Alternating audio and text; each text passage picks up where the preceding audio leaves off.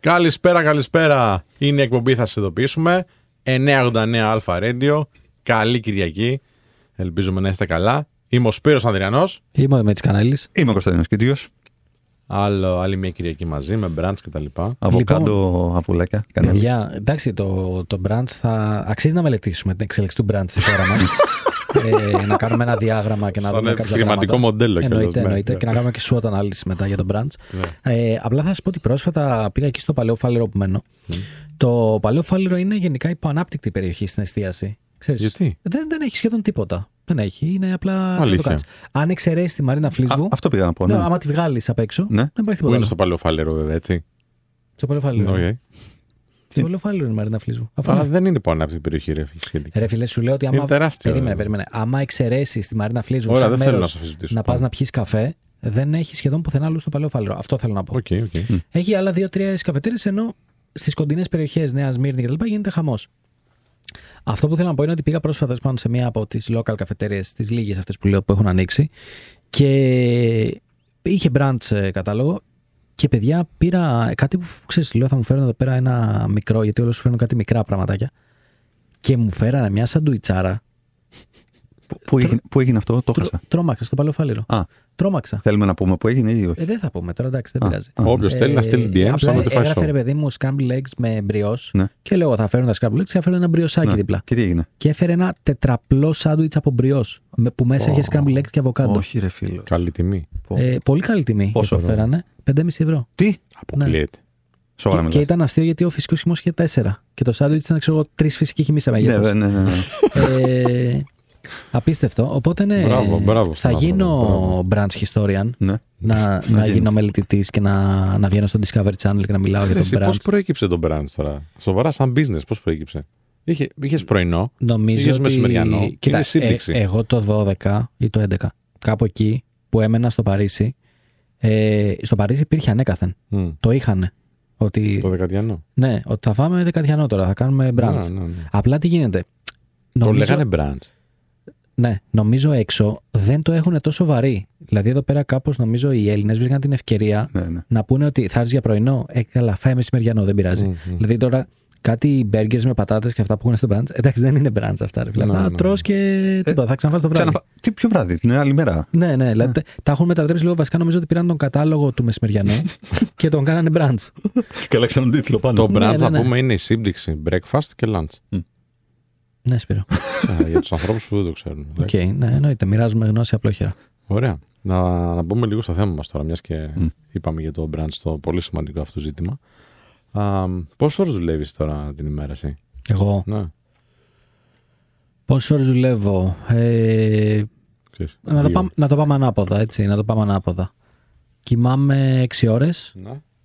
Ε, τις υπόλοιπες δουλεύω. Μμ. Οπότε. Έξι ώρες και τις υπόλοιπες δουλεύεις. Μμ. Ε, καλά, εντάξει, δεν κάνεις ένα διάλειμμα να φας. Brunch. Ε, μπραντς Δουλεύεις δεν εκείνη κα- τη μπραντς δεν στιγμή. κάνω. Ε, θα φάω φαγητό, αλλά δεν θα, δεν θα κάνω. LOL πότε παίζεις; Δεν θα κάνω το πατροπαράδοτο. Πω, Το πω, έχω το αφήσει το LOL διέλυσες τώρα. Παίζω το Apex. διέλυσες. Εντάξει, πώ σε πετσόκοψε έτσι; Παίζω Το Apex τώρα. διέλυσες. Μου λέει, λέει ψέματα σε δημόσιο λόγο. τώρα. Ναι, μωρέ τώρα, εντάξει. Πάμε άμα το παίξεις τώρα Ψεύτης. κλ- κλαμμένη τέτοια. Καλά, εντάξει. Θα βάλω κάμερα στο δωμάτιο και θα κάνω live stream να με βλέπετε. Ο- ο- Όχι. Και OnlyFans, ναι. λοιπόν, ε, θα σου πω, δεν, τρο- δεν κάνω το πατροπαράδοτο lunch break. Δηλαδή, κανονικά πρέπει να κάθεσαι μισή ώρα, 40 λεπτά, να πάρει λίγο να, Μμ. να εξουραστεί κτλ. Εγώ ρε φίλε θα φάω στην αρπαχτή. Μμ. Δηλαδή, θα, σε ένα τεταρτάκι θα έχω φάει και θα συνεχίσω σαν να μην τρέχει τίποτα. Το οποίο είναι κακό έτσι. Δε- Εγώ δεν τα λέω σαν Δεν πρέπει παράδειγμα να- όλα αυτά. ισχύει, τα λέω ισχύει, ότι τα ισχύει. κάνω όλα λάθο. Ε, απλά με πιάνει λίγο έτσι μία να τα προλάβω όλα. Μμ. Και δεν είναι μόνο να τα προλάβω όλα, είναι ότι θέλω να είναι και όλα στην εντέλεια. ρε φίλε. Αυτό είναι, φίλε. Χειρότερο. Αυτό, Αυτό είναι, είναι. που με, με τρώει. Δηλαδή, ξέρεις, θα μου στείλει ένα συνεργάτη ότι γύρισα το βίντεο. Πρέπει να το δεις. Να κάνεις Και- ποιοτικό έλεγχο και θα βρεις κάτι. Στάνταρ. Και θα του πω ότι, αχ, ρε, εσύ, μήπως να το ξαναγυρίσουμε και να είναι έτσι, έτσι και έτσι. έτσι. Ξέρεις, του λέω, ξέρω ότι θα με βρει, αλλά δεν είναι υλικό που μας αντιπροσωπεύει. Πω, πω. Ναι, ναι.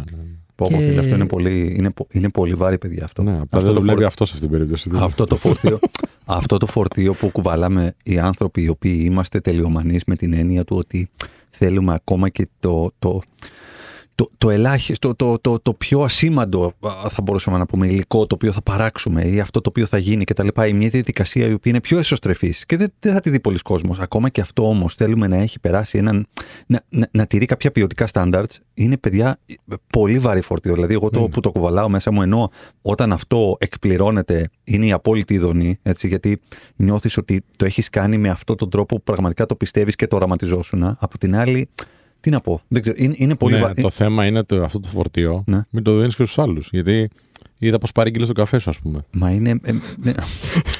Πες τον καφέ. Πες τον καφέ να ξέρει ο κόσμος να καταλάβει πόσο περίεργος είσαι. Γιατί δεν είναι τελειομανία αυτό. αυτό είναι περιέργεια. Λοιπόν, εντάξει. είναι αρρώστια. Λοιπόν, επειδή δεν είναι λοιπόν. Α, Περίμενε, περίμενε, περίμενε. Γιατί εσύ εντάξει, τώρα είναι, είναι η ειδικότητά σου αυτό το πράγμα που κάνεις τώρα. Λοιπόν, θα σου πω λοιπόν το εξής. Ε, ε, ζούμε σε μια χώρα που ο λάτε ο καφές δεν είναι ευρέω γνωστός. Ποιος; Λάτε, λάτε, λάτε. Εμένα λοιπόν δεν μ' αρέσει ιδιαίτερα ο καφές. Μ' Με αυτόν αρέσει, κάνα εκπομπή, κυρίε και κύριοι. μ' αρέσει, Ωραία. ιδιαίτερα, μ' αρέσει Είναι ιδιαίτερα, λάτε. μ' αρέσει ιδιαίτερα το γάλα. Ναι, γιατί εδώ πέρα έχουμε πήξει στους ε, αλφα mail που πίνουν με βαρύ σκέτο και ε, μαύρο. Ναι, χαλαρώστε λιγάκι, ναι. Sigma, Sigma mail. Ναι, ναι. Οπότε εγώ πίνω λάτε καφέ και εδώ πέρα στην Ελλάδα υπάρχει ένα πρόβλημα με τον λάτε γιατί είναι σαν να τσιγκουνεύονται ή να έχουν ε, ένα, ένα, μια αγκύλωση στο γάλα. Δηλαδή οι Συνωμοσία του περισσότεροι που φτιάχνουν λάτε, μιλάω, περί πραγότητας ο λόγος, Α, Άμα θες να το ξαναπείς, δεν ήταν τέλειος ο λόγος. Ναι. και η τελειομανία μπορεί να. Μα όλα να αυτά σου που λέει ο βγει. Κίτζιος τώρα ξέρεις, θα μ' άρεσε. Θα μ' άρεσε να έχει κρυφά ένα blog ο Κίτζιος, ξέρω εγώ. Ναι. Που Και να να- λέγεται conspiracyofcoffee.gr Λάτε. και, και να γράφει και καλά ότι πρέπει να σταματήσουμε αυτή τη συνωμοσία που υπάρχει Ναι, ναι, για το ναι. λάτε κτλ. κτλ. τέλος πάντων. Για πες, ναι. Δεν μας έχεις πει ακόμα την παραγγελία τόσο περίεργη. Δεν, χρει- δεν χρειάζεται να πω την Πες, πες, παραγγελία. τι θέλω κι εγώ, τι θέλω κι εγώ. Καταρχήν ο κόσμος σου στέλνει καφέδε. Λάτε, Ναι. λάτε, μονή δόση, πρέπει να το. Πρόσεξε. Αν πας στα Starbucks εδώ στην Ελλάδα, στο φτιάχνουν. Δεν χρειάζεται να, δεν χρειάζεται να κάνεις κανένα side note, τίποτα. Έτσι. Γιατί το ξέρουν. Αμερικανιά, full κτλ. Λάτε, χαμός. Εδώ πέρα στην Ελλάδα έχουν. Το λάτε το θεωρούν ότι είναι φρέντο καπουτσίνο με λίγο παραπάνω γάλα, με λίγο παραπάνω αφρόγαλα. Που δεν είναι έτσι. Οπότε εγώ πρέπει να τονίσω ότι είναι μονή δόση. Πρέπει να πω τι ζάχαρη θέλω. Πρέπει να πω ότι θέλω έξτρα γάλα. Φταίνε Πες το οι μου, μην άλλοι. μου τα λες Φταίνε οι περιγραφικά. άλλοι, όχι αυτός. Πες το μου, Κατάλαβες. πες το μου, Όλοι οι θέλω να τα άλλοι. ακούσω. φταίνε. Λοιπόν, είναι, ένα, είναι μια, μια προσωμείωση του γαλακτομπούρεκου, το οποίο είναι λάτε μονή δόση, τέσσερις ζαχαρίνες, ευαπορέ κανέλα. Αυτό είναι συνταγή αγόρι μου. Μα πάω, Αυτό έχω είναι βγάλει συνταγή, χαρτ- δεν έχω είναι εκτυπώσει χαρτάκια και τα δίνω στον παρίστα. Τι θέλεις; Αυτό. Όταν λοιπόν η τελειομανία γίνεται Συναντάει- φόβος του άλλου, είσαι περίεργος. Να σου πω κάτι. Έτσι είμαστε, Λεωμανεί. Είμαστε περίεργοι, ρε φίλε.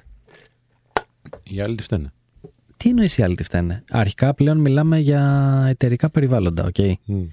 Εμένα το που λες ότι αυτό το βίντεο που το γύρισα πίσω αλλά δεν θα το δουλέψεις εσύ και τέτοια, αυτό το φιτιλάκι που πέταξες πριν και νομίζω ότι δεν το άκουσα, ε, εμένα το, το, το μότο της εταιρείας είναι στα λατινικά ο optimum on nihil. Αυτό σημαίνει είτε η καλύτερη ή τίποτα. Οπότε κάποιος που, Μίλαγε για ίγκο στην προηγούμενη εκπομπή. κάποιος που αποφασίζει... Άκου να σου πω, να σου πω λίγο τη φιλοσοφία μου. Δεν αφήνει, δεν αφήνει Δεν άνθρωπο. αφήνει, δεν δεν είναι, αφήνει. δεν είναι, Δεν όχι, είναι, όχι, εντάξει. δεν- δεν γίνεται. Λοιπόν, ε, εγώ λέω να τον βγάλουμε την εκπομπή και να λέει την εκπομπή θα σιδωπώ. να σταματάω εκεί. να έχει φύγει ο ένας. Ε, οπότε θεωρώ ότι ένας συνεργάτης που θα συνεργαστεί μαζί μου είναι στην ίδια φιλοσοφία. Και αυτός θα θέλει να κάνει τα πράγματα όσο καλύτερα γίνεται. Πρόσεξε να δεις τώρα. Αν με ρωτήσεις αν ό,τι βγάζεις βγαίνει τέλειο, όχι, δεν βγαίνει τέλειο. Αλλά έχω ρε φίλε ένα μήνυμο όριο στο οποίο εγώ δεν θέλω να στέλνω τη δουλειά έτσι. Ναι, ναι, από, εκεί- από ένα σημείο και πάνω. Από ένα λες, σημείο ναι, και ναι, πάνω. ναι. Συμφωνώ. Συμφωνώ. Α, Το τώρα θέμα είναι- συμφωνείς τώρα. Συμφωνώ, ρε. Εντάξει, τώρα πλάκα σου χάνω έτσι, να γελάσουμε και λίγο, να έχουμε και μια Να γελάσει λίγο ελαφριά μόνος του. Κυριακή. Μόνος του γελάει, δεν είναι, να γελάσουμε. Δεν ξέρω, εγώ γελάω, περνάω καλά.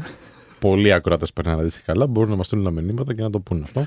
Ότι το χιούμορ του Σπύρ μας αρέσει. λοιπόν, ό,τι και να κάνει. Τους έβγαλε και τι θα γράψουν ακριβώς. μου θυμίζει, πολ- λέει πολλοί έγραφε θα το στείλουν αυτό. Μου θυμίζει τους influencers που λέει Πολλοί με ρωτήσατε και κανείς. Κανείς δεν του έχει στείλει τίποτα. Ποτέ, ποτέ. Ποτέ, ποτέ κανείς. Ποτέ κανείς. Είναι τραγικό αυτό. το λέω. Τι είπες; Είναι πολύ κακό όντως.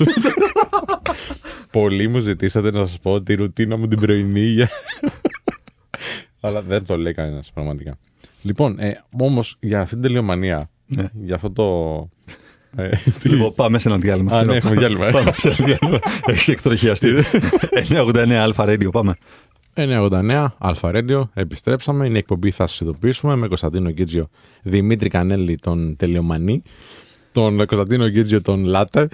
Βγήκαν τα. Ελάτε, ελάτε να τα πάρετε.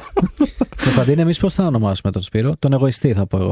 Ω, Όχι. plus one. Plus one. Όχι, δεν Plus ισχύει. one. Plus one. Εντάξει, τώρα Έχω ψηφίστηκε. αφιερώσει όλο μου το έργο Ναι, ποιο- για, στη, στην προσφορά στο κοινό. Ω. Εντάξει, μην Ω, λέτε καλά, ό,τι να είναι. εντάξει. Τι Μην λέει λέτε ο ότι- Νέλσον Μαντέλα. Ένα, δίπλα ένα μου. μαντίλι να κλάψω. Ναι. Λοιπόν, και ε, είμαστε και στο Spotify και στο Apple Podcast και στο Google Podcast. Αν ψάξετε, θα σας ειδοποιήσουμε ή Notify Show. Μπορείτε να μας δείτε και στο YouTube και στο TikTok για να δείτε και λίγο αυτές τις υπέροχες μορφές και να δείτε και πέρα την τελειότητα α, στα ε, βιντεάκια που βγάζουμε και μπορείτε να μας στείλετε τα email σας στο notifyshow.gmail.com τα οποία τα διαβάζουμε όλα και μ, μπορούμε να διαβάσουμε και κάποια στον αέρα ε, κάποια στιγμή. Βεβαίως μπορούμε. Εσύ, έχουμε- εσύ πόσες ώρες δουλεύεις; Για να πιάσουμε την κουβέντα. Ναι, ναι, λίγο. ναι. Ε, δεν, δεν είναι στάνταρ μες στην ημέρα. Ε, δεν, δεν είναι κάθε μέρα ίδιες. Θα σου πω το εξής. Δουλεύω σίγουρα πάνω από 10 ώρες. Σίγουρα. Δεν υπάρχει περίπτωση. Εκτός από αργίες που δεν έχω κάτι να κάνω συγκεκριμένο. Ε, από τη στιγμή που θα πάω στο γραφείο, δηλαδή, δεν υπάρχει περίπτωση να, να ασχοληθώ με κάτι άλλο. Αμ, δεν κάνω διαλύματα για φαγητό όταν είμαι στο γραφείο, που είναι πολύ κακό αυτό. Και πρέπει όλοι να κάνουμε κάποια τέτοια. Και πρέπει να το διορθώσω αυτό το πράγμα. Αμ, και ε, όταν δεν δουλεύω, το πιο πιθανό είναι να απασχολούμαι με κάτι που έχει να κάνει με το Men of Style, με την εξέλιξη, με, με το κομμάτι της δουλειάς μας τέλος πάντων, την αυτοβελτίωση κτλ. Οπότε και εκείνη τη στιγμή δουλεύει το μυαλό πάνω σε αυτό το κομμάτι. Να ρωτήσω και τον Κωνσταντίνο πόσες ώρες δουλεύει για να δω αν είμαστε και οι τρεις πάνω από 10 ώρες. Δεν υπάρχει περίπτωση να μην είναι. Ναι. Ναι, ναι τι, τι να πω τώρα. Δε. Και όταν δεν δουλεύω, δουλεύω, δηλαδή το πρόβλημά μου με μένα είναι ότι και όταν θα πω ότι ξέρεις, θα κλείσω το, το, το όποιο, το όποιο κινητό, λάπτοπ κτλ. τε, Αυτό το, αυτό το μπιπ το μυαλό δεν, δεν ρε φίλε, δεν φεύγει. Δεν φεύγει. Δηλαδή Δεν έχω, φεύγει, όχι. έχω τεράστιο πρόβλημα. Και έχω τεράστιο πρόβλημα και ύπνου πλέον. ναι. Δηλαδή δεν, δεν κοιμάμαι καθόλου σωστά τα τελευταία 5-6 χρόνια. Καθόλου σωστά. Όταν λέω καθόλου, καθόλου και μετρημένα καθόλου σωστά. Όχι μόνο από άψη ωρών, αλλά και από άψη deep sleep που λέμε. Έτσι, να, να, Έχεις να- σκεφτεί να κόψεις το Φίλε, λάτε. το, πιστε... Καλά. το πιστεύεις ότι ήθελα να σου στείλω να σε ρωτήσω Τι; για τον ύπνο σου. Γιατί, ρε παιδί Σε μου, ευχαριστώ που με νοιάζεις. Εσύ, εγώ- εσύ Δημήτρη. εγώ είναι γνωστό ότι κοιμάμαι αργά. Okay. Απλά τι γίνεται; Εγώ τις ώρες που πρέπει κοιμάμαι. Γιατί εγώ θα ξυπνήσω αργά. Μμ. Τα έχω κανονίσει Ναι, έτσι ναι. ώστε να σηκωθώ 11-12. Μμ. Οπότε εγώ τις ώρες θα τις κάνω. Αλλά μου είχε κάνει τρομερή εντύπωση ένα βράδυ που σου είχα στείλει νομίζω 3,5-4 παρά και μου είχες απαντήσει. Ναι, ναι. Και λέω ρε εσύ, ο Κωνσταντίνος, τι, τι Τι ώρες. κάνει, αφού 9 ώρα πρέπει να είναι όρθιο. Ναι, αφού τον βλέπω μετά 9 η ώρα και κάνει story, Ναι, ναι. πάω δουλειά και τέτοια. Οπότε και κάπου εκεί λέω εντάξει, ε, κάνει βλακεία. Πρόβλημα, πρόβλημα Ναι. ύπνου τεράστιο. Και δεν είμαι ο μόνος. Δηλαδή, είναι πολλοί που, που ξέρω ότι το αντιμετωπίζουν αυτό. Θέματα άγχους, σκέψη κτλ. Ισορροπιών κτλ. Ναι, είπε, πρόβλημα. Πρό... Και εγώ θέλω να το φτιάξω έτσι. Δεν είναι ότι μ' αρέσει που κοιμάμαι τέτοιες ώρες. Όχι, δεν είναι, δεν είναι πρόταση αυτό, παιδιά. Έτσι. Όχι, Μιλάω παιδιά, στο αυτό κοινό είναι- αυτή τη στιγμή. Αυτό Ναι, είναι. Δεν είναι δεν πρόταση. είναι αν, πρόταση. αν, αν, αν έχετε κάτι τέτοιο, προσπαθήστε να το διορθώσετε. Πρώτον, εγκεφαλικά μέσα σας, βρείτε δηλαδή τι σας κρατάει ξύπνιου. Και δεύτερον, δείτε είτε φυτικά, με βότανα, με βαλεριάνα, με Μπορώ να σου πω μελατονίνη. κάτι με- εμένα που με βοήθησε. Ναι. Είχα αντίστοιχο θέμα για πολύ καιρό. Δηλαδή δεν μπορούσα να κοιμηθώ καθόλου. Δηλαδή κοιμόμουν δύο-τρεις ώρες. Και τώρα γίνεται μερικές φορές, αν κάτι με απασχολεί πάρα πολύ έντονα. Αλλά παλιότερα είχα συνεχιζόμενο αυτό το πρόβλημα. για- Μιλάμε για πολλές εβδομάδες. Πήρα ένα ε, σκεύασμα μελατονίνης. Ξέρετε τη μελατονίνη; Ωραία. Και, και με βοήθησε πάρα πολύ, φίλε. Το, το κάνεις για λίγο, παίρνεις 4-5 μέρες, ξέρω εγώ, σε βάζεις σε μια σειρά αυτό. Το δοκίμασα. Και μετά είναι καλύτερα. Μου, μου προκαλεί τρομερούς πονοκεφάλους. Ναι. Ξυπνάω με τρομερό πονοκέφαλο. Δηλαδή, Έχει να κάνει με το πώς με την δοσολογία τότε, φίλε. Γιατί και, και εμένα στην αρχή μου δημιουργούσε αυτό. Το ελάττωσα και ήταν πιο γλυκό. Πάντως να πω κάτι. Πιστεύω, επειδή βλέπω ότι το αντιμετωπίζουν πάρα πολύ πλέον το κομμάτι του ύπνου. Παιδιά, εγώ πιστεύω ότι αυτό που, για μένα τουλάχιστον θα πω από πού πηγάζει. Πηγάζει από το γεγονός ότι δουλεύουμε πάρα πολλές ώρες και μετά, ό,τι και να γίνει, εγώ θέλω λίγο χρόνο για τον εαυτό μου. Ναι. Δηλαδή, μπορεί να έχω δουλέψει μέχρι τις 11-12 το βράδυ και κανονικά θα- να πρέπει να κλείσω το λάπτοπ και να πάω για ύπνο και θα πω όχι, δεν θα πάω για ύπνο. Γιατί δούλεψα 15 ώρες Έτσι. και δικαιούμαι να δω τη σειρά μου. ναι, ναι, ναι. Και, θα μου βάλω τη αξίζει. σειρά Και μου αξίζει. να δω τη σειρά μου. Αυτό λέγεται εκδικητική αναβλητικότητα ύπνου, να ξέρεις. Προσπαθείς να επανακτήσεις έλεγχο στην καθημερινότητά σου Που δεν είχες μες στην ναι, ημέρα. και Ναι. εκδικείσαι τον εαυτό σου από το που θέλει να πάει να κοιμηθεί. Και κάνω κακό στον εαυτό μου εν τέλει. Βεβαίως, έτσι. βέβαια. Πάντα Είναι κάνω κακό, κακό είναι στον Ναι, εαυτό ναι, μου. ναι, ναι, ναι, ναι. Ανα, ανα, ε, πώς το λένε, με, με, όχι μεταγενέστερα, αχ, πώς το λένε, αναδρομικά Mm. προσπαθείς να δημιουργήσεις τον έλεγχο της ζωής σου και της ημέρας σου ο- εκεί που τον είχες χαμένο. Οπότε μέσα στην ημέρα επικρατεί ένας πανζουρλισμός, όλα τρέχουν, όλα είναι στον αέρα, κάνεις ζογκλερικά για να τα αυτό και όταν πλέον κλείσει αυτή η κατάσταση θα πεις τώρα θα τα βάλω εγώ σε τάξη. Θα κάνω αυτό που μου αξίζει, θα μου κάνει και αυτό και τα Ναι, λοιπά. Το οποίο ναι. τι σου κάνει όμως, δηλαδή εσύ το πας στη σειρά σου, εγώ το πάω στο φαγητό. 12 η ώρα το βράδυ, 12 με, με 3 μπορώ, Μαγειρεύεις. μπορώ να. Όχι, δεν, δεν είναι θέμα μαγειρεματός. Είναι μπορώ να κατεβάσω 5.000 θερμίδες. Μμ. Ε, για πλάκα. Για πλά... δεν, δεν, δεν καταλαβαίνω, δεν νιώθω. Το πρωί που θα ξυπνήσω, θα είμαι σε μια φάση. «Ι, Τι έκανες, αγόρι μου; Για- λέ- ξέρεις, γιατί το έκανες αυτό; Α, εκείνη την ώρα δεν αντιλαμβάνομαι. Απλά κατεβάζω, τρώω και τα ντουλάπια. Μμ. Είναι- Ο καθένας είναι Είναι πώς ο θα. καθένας- ναι, πώς- ναι, ναι, ναι. Δηλαδή, εκεί είναι συναισθηματική υπερφαγία. Ε. Τρως τα συναισθήματά σου.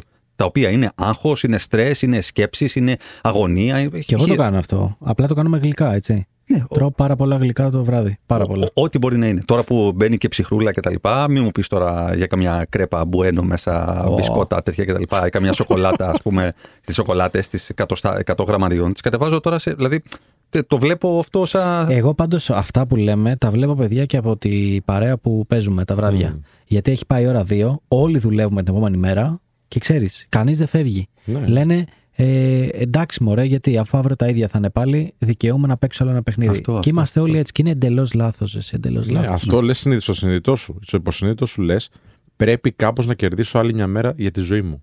Που είναι και κακό, έτσι. Γιατί σου Ναι. λέει, γιατί δεν, δεν ζεις τη ζωή σου. Μμ. Και καλά, εσύ που δουλεύεις, ας πούμε, για κάτι που θα σου μείνει η αξία τέλος πάντων.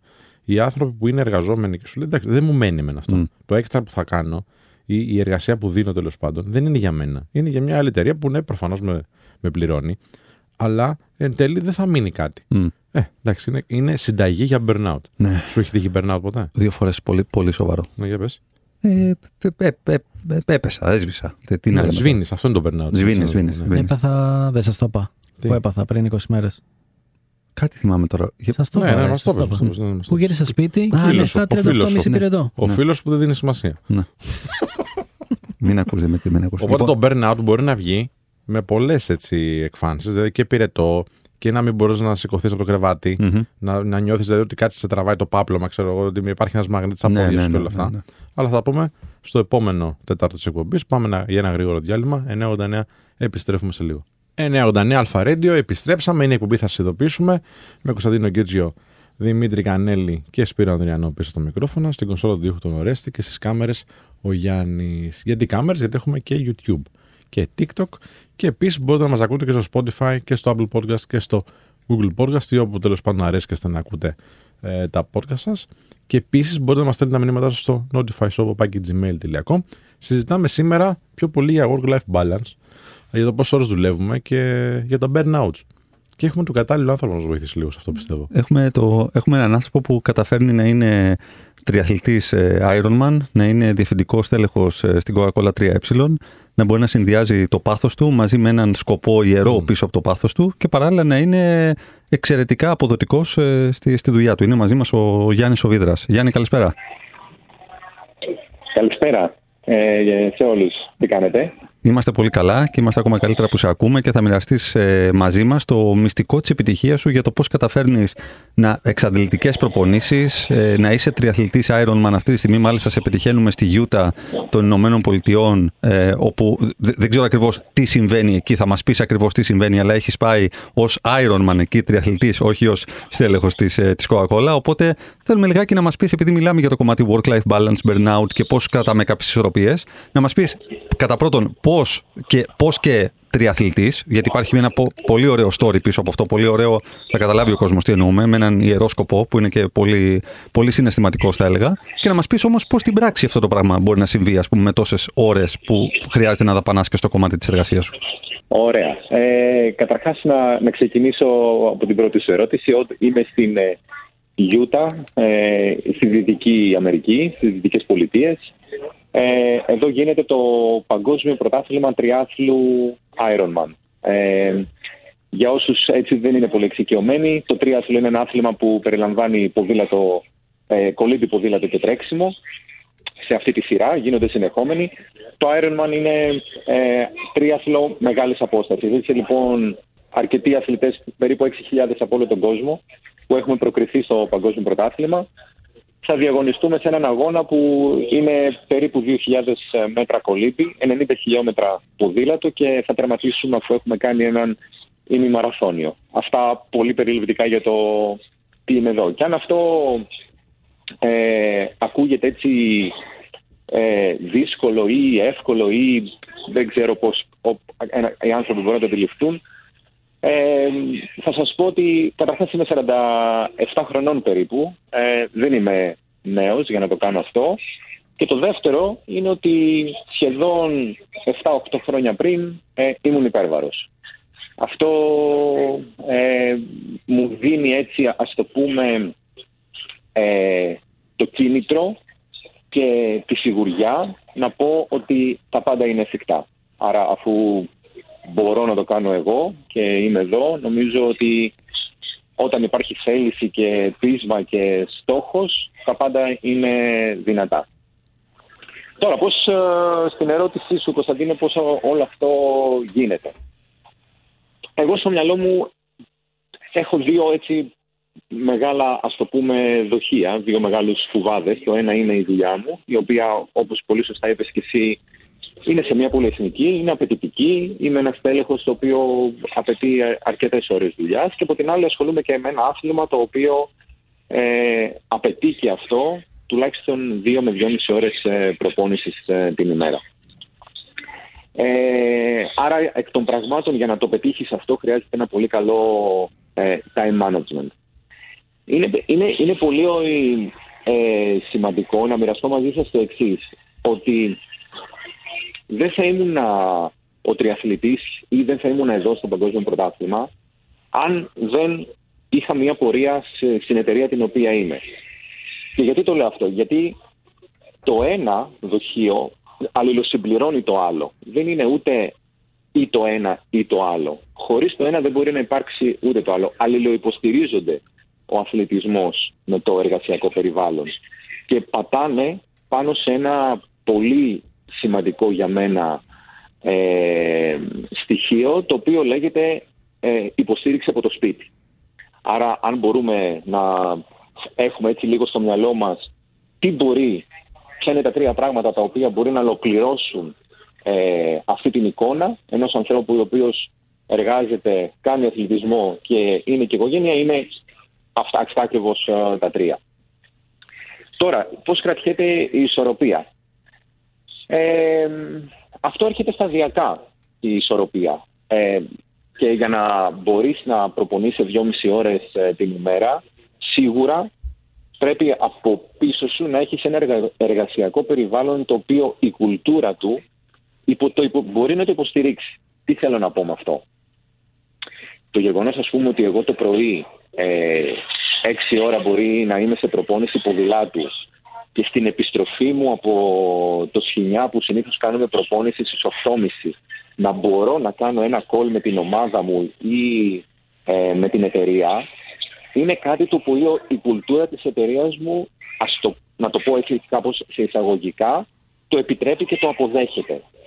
Και το λέω αυτό γιατί γνωρίζω και μιλάω και με ανθρώπους από την αγορά, στο οποίο αυτό δεν είναι δεδομένο. Δηλαδή το γεγονός ότι πρέπει να είσαι στο γραφείο ή δουλεύεις από το σπίτι με μια ανοιχτή κάμερα και να είσαι στημένος στο γραφείο σου, ε, είναι μια κουλτούρα που σε πολλές ε, εταιρείες υπάρχει και πρέπει ε, να είσαι.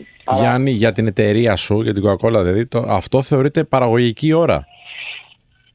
Θεωρείται παραγωγική ώρα. Και ίσως ακουστεί περίεργο, αλλά αν δεν έκανα την προπόνηση το πρωί, δεν θα ήμουν τόσο παραγωγικός όσο με μία μέρα χωρίς Σου δίνει δηλαδή, ενέργεια, Η προπόνηση βοηθάει, σου δίνει ενέργεια. Παράγεις ό,τι οι ορμόνες χρειάζεσαι για να διαχειριστείς την υπόλοιπη σου μέρα. Και αυτό είναι αποδεκτό από την εταιρεία και δεν είναι κάτι το οποίο είναι αποδεκτό τα τελευταία χρόνια. Το έχουμε χτίσει ε, στην εταιρεία. Και ξανα, θα ξαναπώ ότι δεν θα ήμουν ο τριαθλητής που είμαι, ίσως να μην ήμουν και τριαθλητής. Αν δεν είχα μεγαλώσει επαγγελματικά ναι. στην 3Ε σε ένα περιβάλλον που το growth mindset και το diversity που λέμε τώρα και συζητάμε πάρα πολύ έντονα, ε, εμείς το έχουμε στην κουλτούρα μας αρκετά χρόνια πριν. Και αυτό με έφερε εδώ που είμαι σήμερα. Γιατί αν δεν μπορούσα να κάνω τις προπονήσεις, δεν θα ήμουν σήμερα ε, στη Γιούτα στο Παγκόσμιο Πρωτάθλημα. Γιάννη, να σε ρωτήσω κάτι κι εγώ, γιατί ε, βλέπουμε τώρα αυτά που έχεις καταφέρει. Ε, εγώ είμαι λίγο σοκαρισμένος, δεν θα το κρύψω. Ε, θέλω να σε ρωτήσω το εξής. Εγώ τώρα κοιτώντας ε, αυτή την τέλεια ισορροπία που έχεις καταφέρει και αυτή τη διάκριση, ε, προσπαθώ να καταλάβω ε, πώς έφτασες εκεί. Γιατί συζητάμε τώρα το πώς τι έχεις καταφέρει, αλλά εγώ ας πούμε αυτή τη στιγμή που δουλεύω 12-13 ώρες την ημέρα, νιώθω ότι αν ξαφνικά ξεκινήσω προπονήσεις που λες, ότι με πιάνει το άγχος ότι θα μείνει η δουλειά πίσω ας πούμε. Ή λες ε, ότι μου δίνει ενέργεια η προπόνηση και μετά πάω και δουλεύω. Εγώ μετά την προπόνηση είμαι έτοιμος να πέσω κάτω ας πούμε. Οπότε Ναι, Πο- έτσι, ε, το καταλαβαίνω. πώς ξεκινάμε, Ναι, από πού ε, ξεκινάω ε, εγώ ας πούμε; Ναι. Ωραία. Να, ε, να πάω λίγο πίσω, έτσι λίγο να θυμηθώ κι εγώ. Εγώ ξεκίνησα τον αθλητισμό ε, περίπου πριν 7-8 χρόνια. Ε, πρωτήτερα δεν είχα καμία σχέση με τον αθλητισμό Δε- και όχι, δεν είχα ποτέ. Δηλαδή ούτε σαν έφηβος δεν είχα ποτέ γιατί η σωματική μου διάπλαση δεν μου επέτρεπε να το κάνω αυτό. Ε, ένα γεγονός ε, το οποίο μ, έγινε και με έκανε να συνειδητοποιήσω ότι δεν είναι δυνατόν η πολυκλινή ζωή να είναι έτσι ήταν ότι όταν μεγάλωσε ο μικρός μου, ο γιος μου, ο- όταν ήταν λοιπόν 6 χρονών, συνειδητοποίησα ότι δεν μπορούσα να κάνω πράγματα μαζί του ε, όπως εγώ θα ήθελα. Να βγούμε να παίξουμε, να τρέξουμε και αυτό ήταν ένα trigger ε, point στο μυαλό ε, το οποίο με έκανε να σκεφτώ ότι δεν πάει άλλο. Κάτι πρέπει να αλλάξω. Έτσι ξεκίνησα να- λίγο δειλά-δειλά γυμναστήριο, λίγο διατροφή, λίγο ποδήλατο. Το ένα έφερε το άλλο και σταδιακά μπήκε το τρίαθλο στη ζωή μου. Δεν ξύπνησα ένα πρωί και είπα θα γίνω τριαθλητής. Και έτσι έστησα αυτή την ε, συνήθεια. Δεν είναι εύκολο και πολλές φορές δεν είναι εύκολο και τώρα. Δηλαδή δεν είμαι ένας άνθρωπος μηχανής ο οποίος θα βάλει το ξυπνητήρι στις ε, 5.30 στις 6 παρατέταρτο και ξαφνικά θα σηκωθώ από το κρεβάτι. Και εμένα το μυαλό μου μου λέει ε, κοιμήσου. Το σώμα μου μάλλον. Αλλά σιγά σιγά αυτή η συνήθεια και αυτή η ευχαρίστηση που νιώθεις ε, με την ε, προπόνηση, το οποίο ξαναλέω χτίστηκε, χτίστηκε μέσα στα χρόνια. Ε, και εγώ ε, άφηνα προπονήσεις ε, το πρωί ή δεν τις έκανα ή πολλές φορές δεν προλάβαινα. Ε, με έφερε τώρα σε αυτό που, που είμαι τώρα. Για μένα το, το μυαλό είναι αυτό που περισσότερο σε οδηγεί στο στόχο. Το mindset, Ειδικά στο δηλαδή. τρίαθλο. Το mindset. Παρά, ναι, ναι, το mindset. Δηλαδή είναι, είναι η θέληση και η δύναμη της, ε, της συνήθειας που, που αποκτάς μέσα από τον αθλητισμό. Το τρίαθλο μπορεί να ακούγεται ένα δύσκολο άθλημα σωματικής ε, αντοχής. Είναι ένα άθλημα endurance όπως το λέμε. Δηλαδή Ναι. ένας αγώνας τριάθλου διαρκεί περίπου 6 ώρες και ένας αγώνας full Ironman ε, μπορεί να διαρκέσει 11 και 12 ώρες. Πιστέψτε με, δεν είναι το σώμα που θα σε πάει στον τερματισμό. Το σώμα έχει παραδώσει αρκετές ώρες πριν τερματίσεις. Το μυαλό είναι αυτό που είσαι στο στόχο και εκεί είναι το μυστικό ε, του πόσο κάθε άνθρωπος ξεκλειδώνει ε, εκείνα τα, εκείνες τις πόρτες σας και τις κλειδαριές που έχει στο μυαλό του για να τον πάει παρακάτω. Και εκεί είναι που ήρθε για μένα ε, η εμπειρία και ό,τι, είχα, ό,τι skills είχα αποκτήσει από την ε, δουλειά μου για να μπορώ να διαχειριστώ ε, όλες τις δυσκολίες που είχα και στο τρίαθλο. Δεν, δεν διαφέρουν. Δηλαδή, αν α, ακούσεις έναν α, coach, ας πούμε, που μπορεί να κάνει επαγγελματικό coach και έναν προπονητή, σου λένε τα ίδια πράγματα. Δηλαδή, εμένα ο προπονητής μου μου λέει ότι σπάσε τον αγώνα σου σε μικρότερα κομμάτια. Όταν, όταν μπαίνω στη θάλασσα και έχω μπροστά μου 113 χιλιόμετρα Περί- αγώνα, περίμενε να μας πεις γι' αυτό, Ναι. περίμενε να μας πεις γι' αυτό, ακριβώς μετά τη διακοπή την οποία θα κάνουμε. Βάλε μια ανωτελεία. 989 Αλφα Radio επιστρέφουμε.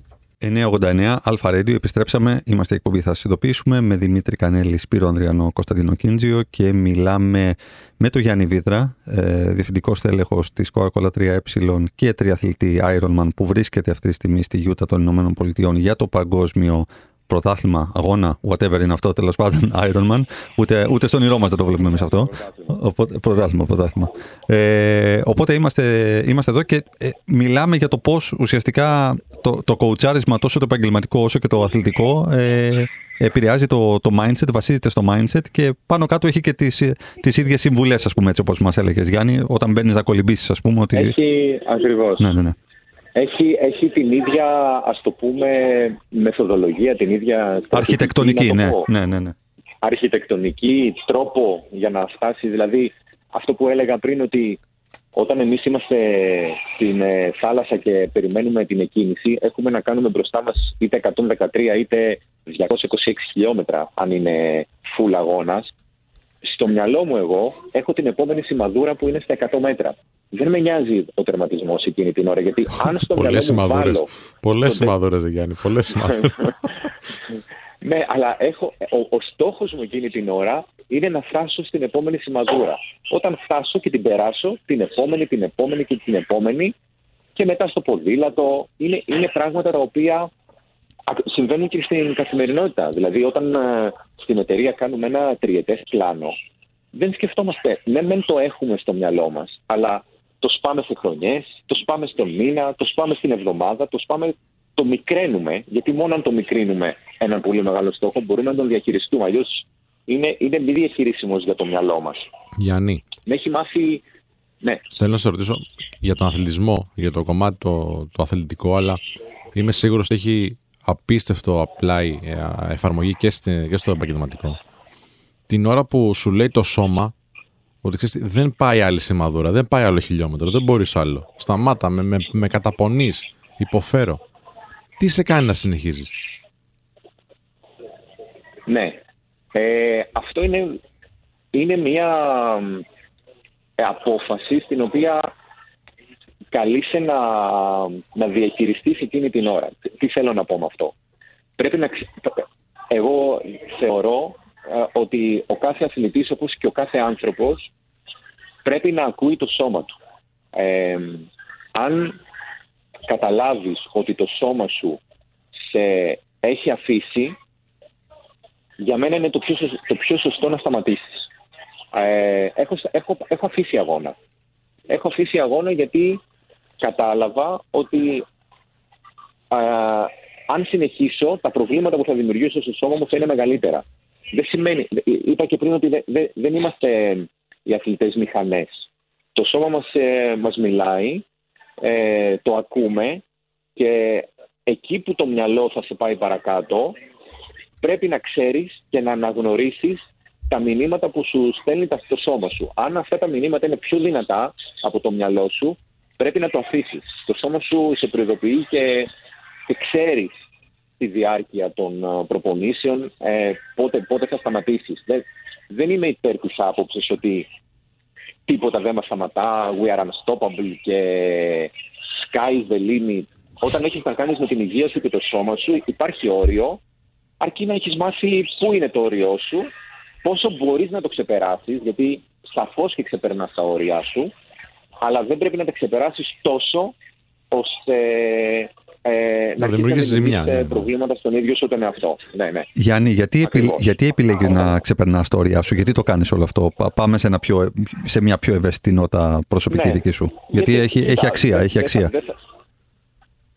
Ε, υπάρχουν διάφοροι λόγοι. Ε, το πρώτο είναι ότι το αίσθημα ε, ικανοποίησης και που, που παίρνεις κάθε φορά που ξεπερνάς ένα όριο ή ένα στόχο, λειτουργεί αυτόματα σαν κίνητρο για, το, για, την επόμενη, για τον επόμενο σου στόχο.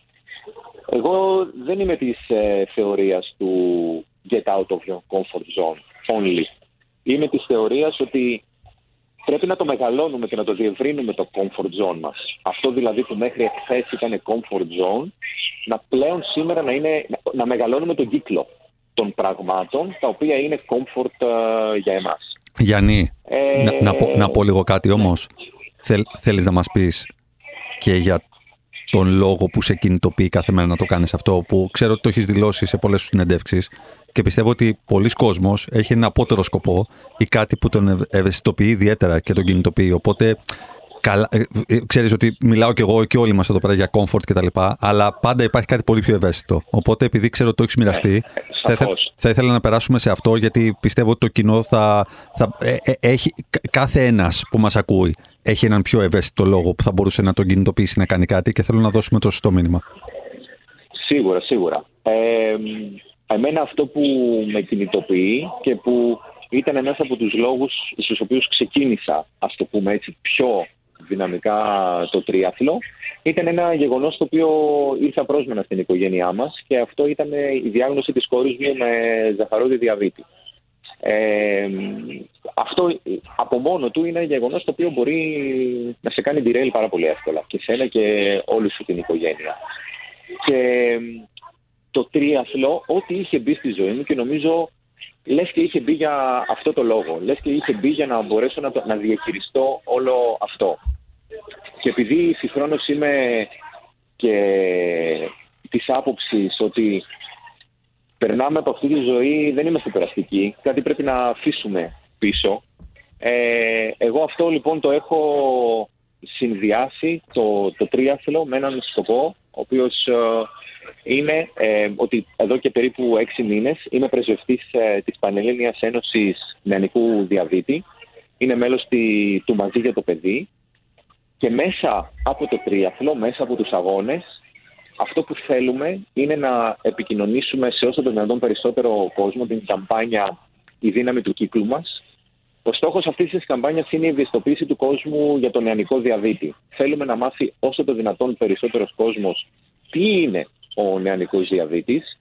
Αφορά περίπου 100.000 παιδιά αυτή τη στιγμή και στο σύνολό του ο διαβήτης, είτε τύπου 1 όπως λέμε είτε τύπου 2, αφορά το 10% του πληθυσμού. Και γιατί θέλουμε να το κάνουμε αυτό, γιατί τα παιδιά με διαβήτη νιώθουν ακόμα στην ε, κοινωνία μια διαφορετικότητα. Είτε γιατί μπορεί να κάνουν ενένση ινσουλίνης, είτε γιατί μπορεί να φορούν μια αντλία στο σώμα τους. Από μόνο του αυτό αποτελεί μια διαφορετικότητα. Και ο μόνος τρόπος για να ξεπεράσουμε ε, και να αποδεχτούμε, και λέω αποδεχτούμε γιατί ε, είναι διαφορετικό να αποδεχόμαστε από το να ανεχόμαστε κάτι ή μια διαφορετικότητα. Όταν για να αποδεχτούμε κάτι πρέπει να το γνωρίσουμε καλά. Και έτσι λοιπόν μέσα από αυτή την ε, καμπάνια ο στόχος μας είναι να ενημερώσουμε τον κόσμο τι είναι διαβήτης, ποια είναι τα συμπτώματά του, τι μπορεί να συμβαίνει σε ένα παιδί το οποίο παθαίνει υπογλυκαιμία σε ένα κλαμπ το βράδυ και όλοι πιστεύουμε ότι είναι μεθυσμένο και εκεί ενώ απλά έχει πάρα πολύ χαμηλό ζάχαρο για να μπορούν όλα αυτά τα παιδιά να είναι ισότιμα μέλη της κοινωνίας, να μπορούν να πηγαίνουν σχολείο χωρίς ε, να αντιμετωπίζουν ε, αδιάκριτα βλέμματα, να μπορούν να παίζουν, να μπορούν να κάνουν σχέσεις, οικογένεια ε, και να μεγαλώνουν όπως ε, όλα τα παιδιά. Αυτός είναι ο σκοπός και έχω αφιερώσει πλέον όλη μου την δραστηριότητα, α, την αθλητική, πίσω από αυτόν α, το σκοπό, πίσω από αυτή την, ε, Πολύ ωραίο, την πολύ ωραίο. καμπάνια. Ε, έστω και ένας γονέας να βοηθηθεί, έστω και ένα παιδί να μπορεί αύριο να πάει στο σχολείο πιο άνετα χωρίς να ντρέπεται, εγώ κάτι έχω κάνει. Έτσι, Τέλειο. έτσι. Ε, δεν θα σταματήσω όσο, όσο μπορώ, θα το κάνω και όσο πιο δυνατά γίνεται. Μπράβο και, και συγχαρητήρια γι' αυτό και από εμάς έρχεται η αλλαγή, από, από τις μονάδες που αποτελούν την κοινωνία. Οπότε, Γιάννη, ε, πο- νομίζω πολύ ωραίο κλείσιμο για να, να, να το κλείσουμε και αισιόδοξα και, και με μια κινητοποίηση και με ένα μήνυμα το οποίο περνάμε ότι όλα μπορεί να γίνουν καλύτερα αρκεί να κάνουμε κάτι γι' αυτό. Οπότε, σε ευχαριστούμε πάρα πολύ. Καλή, καλή επιτυχία στον, στον αγώνα σου. Καλό τρίαθλο, καλό Ironman. Με το καλό να, να επιστρέψεις και να συνεχίσεις ε, όλο, όλο το έργο το οποίο κάνεις και σε επίπεδο επαγγελματικό και σε επίπεδο αθλητικό. Σε ευχαριστούμε πάρα πολύ για την παρουσία σου σήμερα. Ευχαριστώ, ευχαριστώ. Καλή επιτυχία και σε, και σε εσάς. Να είστε καλά. Να είσαι καλά, Ευχαριστώ Γιάννη. πολύ. Γεια χαρά. Ευχαριστούμε, για χαρά. Εντάξει, εδώ είναι ένα παράδειγμα ισορροπίας, φίλο. Ο άνθρωπος το έχει ισορροπήσει τέλεια. Ναι, εντάξει. Ό, όλα είναι θέμα ισορροπίας, όλα είναι θέμα προτεραιοτήτων. Προφανώς, ε, ξέρεις, κάποιος θα πει: Δεν θέλω να σηκώνομαι 6 ώρα το πρωί ας πούμε, και να τρέχω και να κάνω 40 χιλιόμετρα και 80 και 100 ποδήλατο κτλ. Αλλά στο, στο τέλος της ημέρας έχει να κάνει με τον απολογισμό το δικό σου και με τους στόχους που θέτεις. Δηλαδή, θέλω να πω, εάν θέσει ένα στόχο, θα πρέπει να χαράξεις και ένα μονοπάτι επιτυχίας. Και αν θέλεις πραγματικά αυτός ο στόχος είναι, είναι στόχος που σε κινητοποιεί, θα πρέπει να βαδίσεις αυτό το μονοπάτι της επιτυχίας. Και, το λέω, και, και το λέω συγγνώμη, και Παρακαλώ, ναι, ολοκληρώνω. ναι, ναι, Γιατί συνήθως, συνήθως ερωτευόμαστε με κάποιο τρόπο την επιτυχία σαν, σαν λέξη, σαν, ε, σαν α, τη λάμψη της αν θέλεις και το συνέστημα που μας προκαλεί η επίτευξη ενός στόχου αλλά δεν ερωτευόμαστε το, το δρόμο για, αυτό το, για, για αυτή την επιτυχία. Δηλαδή δεν θέλουμε τις αναποδιές, τις Η δυσκολίες και τις διαδικασία, ναι. ανεπωδιές. δεν- ναι, δεν- Παιδιά, εγώ τον θαυμάζω. Δεν από ψέματα. Προφανώς. Τον θαυμάζω, πρόσεξε. Όχι γιατί έκανε το Ironman, γιατί ήταν και πρόσφατα το Ironman νομίζω που έγινε στη Βουλιαγμένη και είδα και πάρα πολλά stories από γνωστούς μου. Για πολλούς απόρρισα πώς το βγάλανε και βρήκα να, να βρίζω, άμα θες τον εαυτό μου, ότι αφού μπορεί αυτός, γιατί δεν το κάνεις κι εσύ. Ε, αλλά τον θαυμάζω και που πήρε την απόφαση που είπε παλιότερα ε, και που έχει φτάσει όχι μόνο να, είναι, να τρέξει ένα Ironman για να τρέξει, να διακριθεί και να πάει και στην Αμερική να τρέξει. Δηλαδή να, να είναι ανάμεσα στους καλύτερους των καλύτερων. Μμμ. Ναι, ε, αυτό νομίζω ότι έχει να κάνει με τη συνέπεια. Όταν είσαι συνεπής απέναντι στο, στο στόχο σου και στο. Ξέρεις κάτι, έχει γίνει lifestyle πλέον για το Γιάννη, ας πούμε, για παράδειγμα. Μμ. Δεν, δεν νομίζω ότι φαντάζεται τη ζωή του και όποιο Γιάννη, έτσι. Ξέρω και, και πολλούς ακόμα που τρέχουν και το full Ironman, γιατί υπάρχει και το half Ironman κτλ. Να σας πω, τώρα ήταν το half Όχι, αυτό είναι, όχι πιο- στην ε, 100. στη Βουλιαγμένη. Ναι, είναι το half, ναι. Μπορείς να μου πεις τα νούμερα, τα ξέρεις; Απ' έξω τώρα δεν τα Οκ, ξέρω. οκ. Μπορούμε να τα ψάξουμε. Είναι, είναι, δηλαδή, αν το γκουγκλάρεις, ας πούμε, είναι, είναι ευρέως γνωστά αυτό θέλω να πω.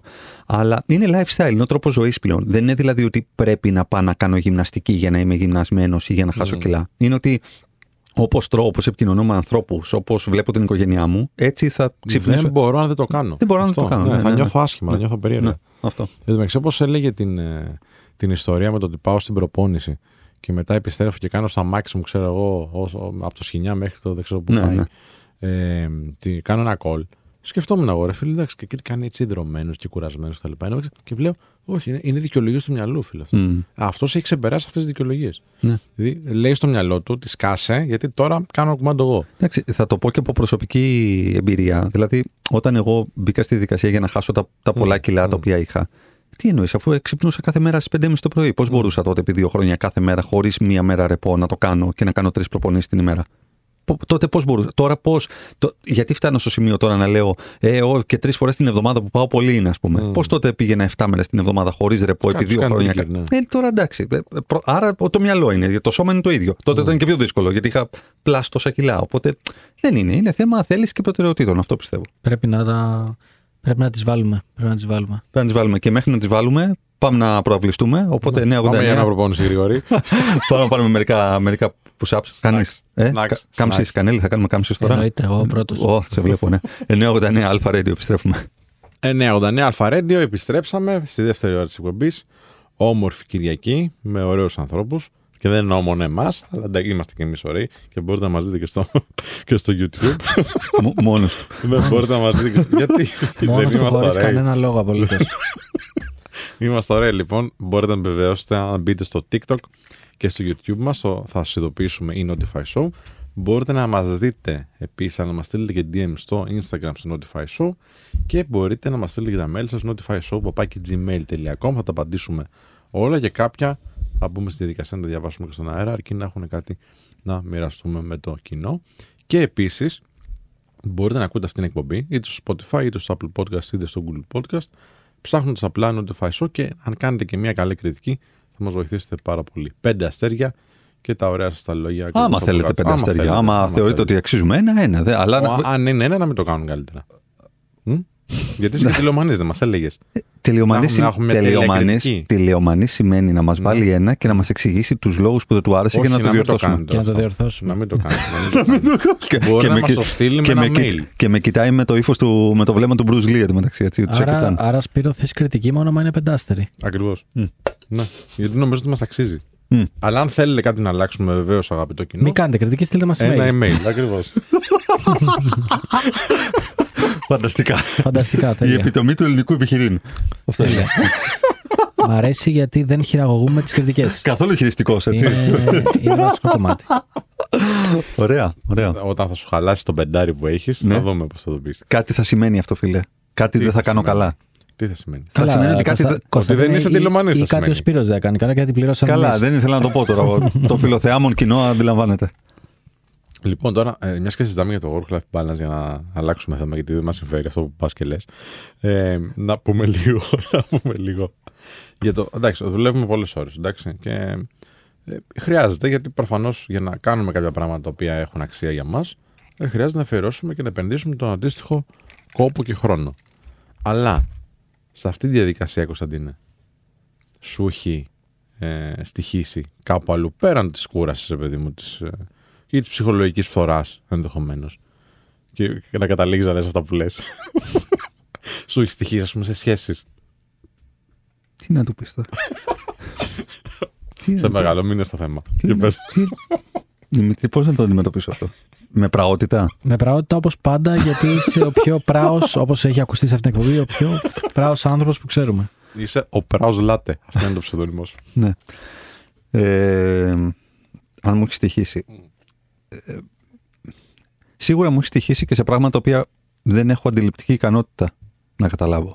Δηλαδή, θεωρώ ότι υπάρχουν περιπτώσεις που ίσως να μην μου έχει κοινοποιηθεί. Ναι, και απλά να μακρύθηκαν κάποιοι άνθρωποι ίσως. Ε. Ναι, ενδεχομένως αυτό. Γιατί. Και να μην κατάλαβα ποτέ το λόγο. Α, να μην το έπανε. Να μην μου το έπανε. Mm. Ή να έγινε με μια, με, με, με μια φυσική ροή των πραγμάτων η, η απομάκρυνση που να μην έγινε ξέρεις, με, με ευνίδιο θάνατο που mm. λέμε και να ήταν σαν να ήταν μια φυσική εξέλιξη και να μην το δικαιολόγησα ως ξέρεις, απουσία δική μου mm. ή ξέρεις, ε, ε, επένδυσης ορών απέναντι σε αυτό το άτομο το οποίο μπορεί να απομακρύνθηκε.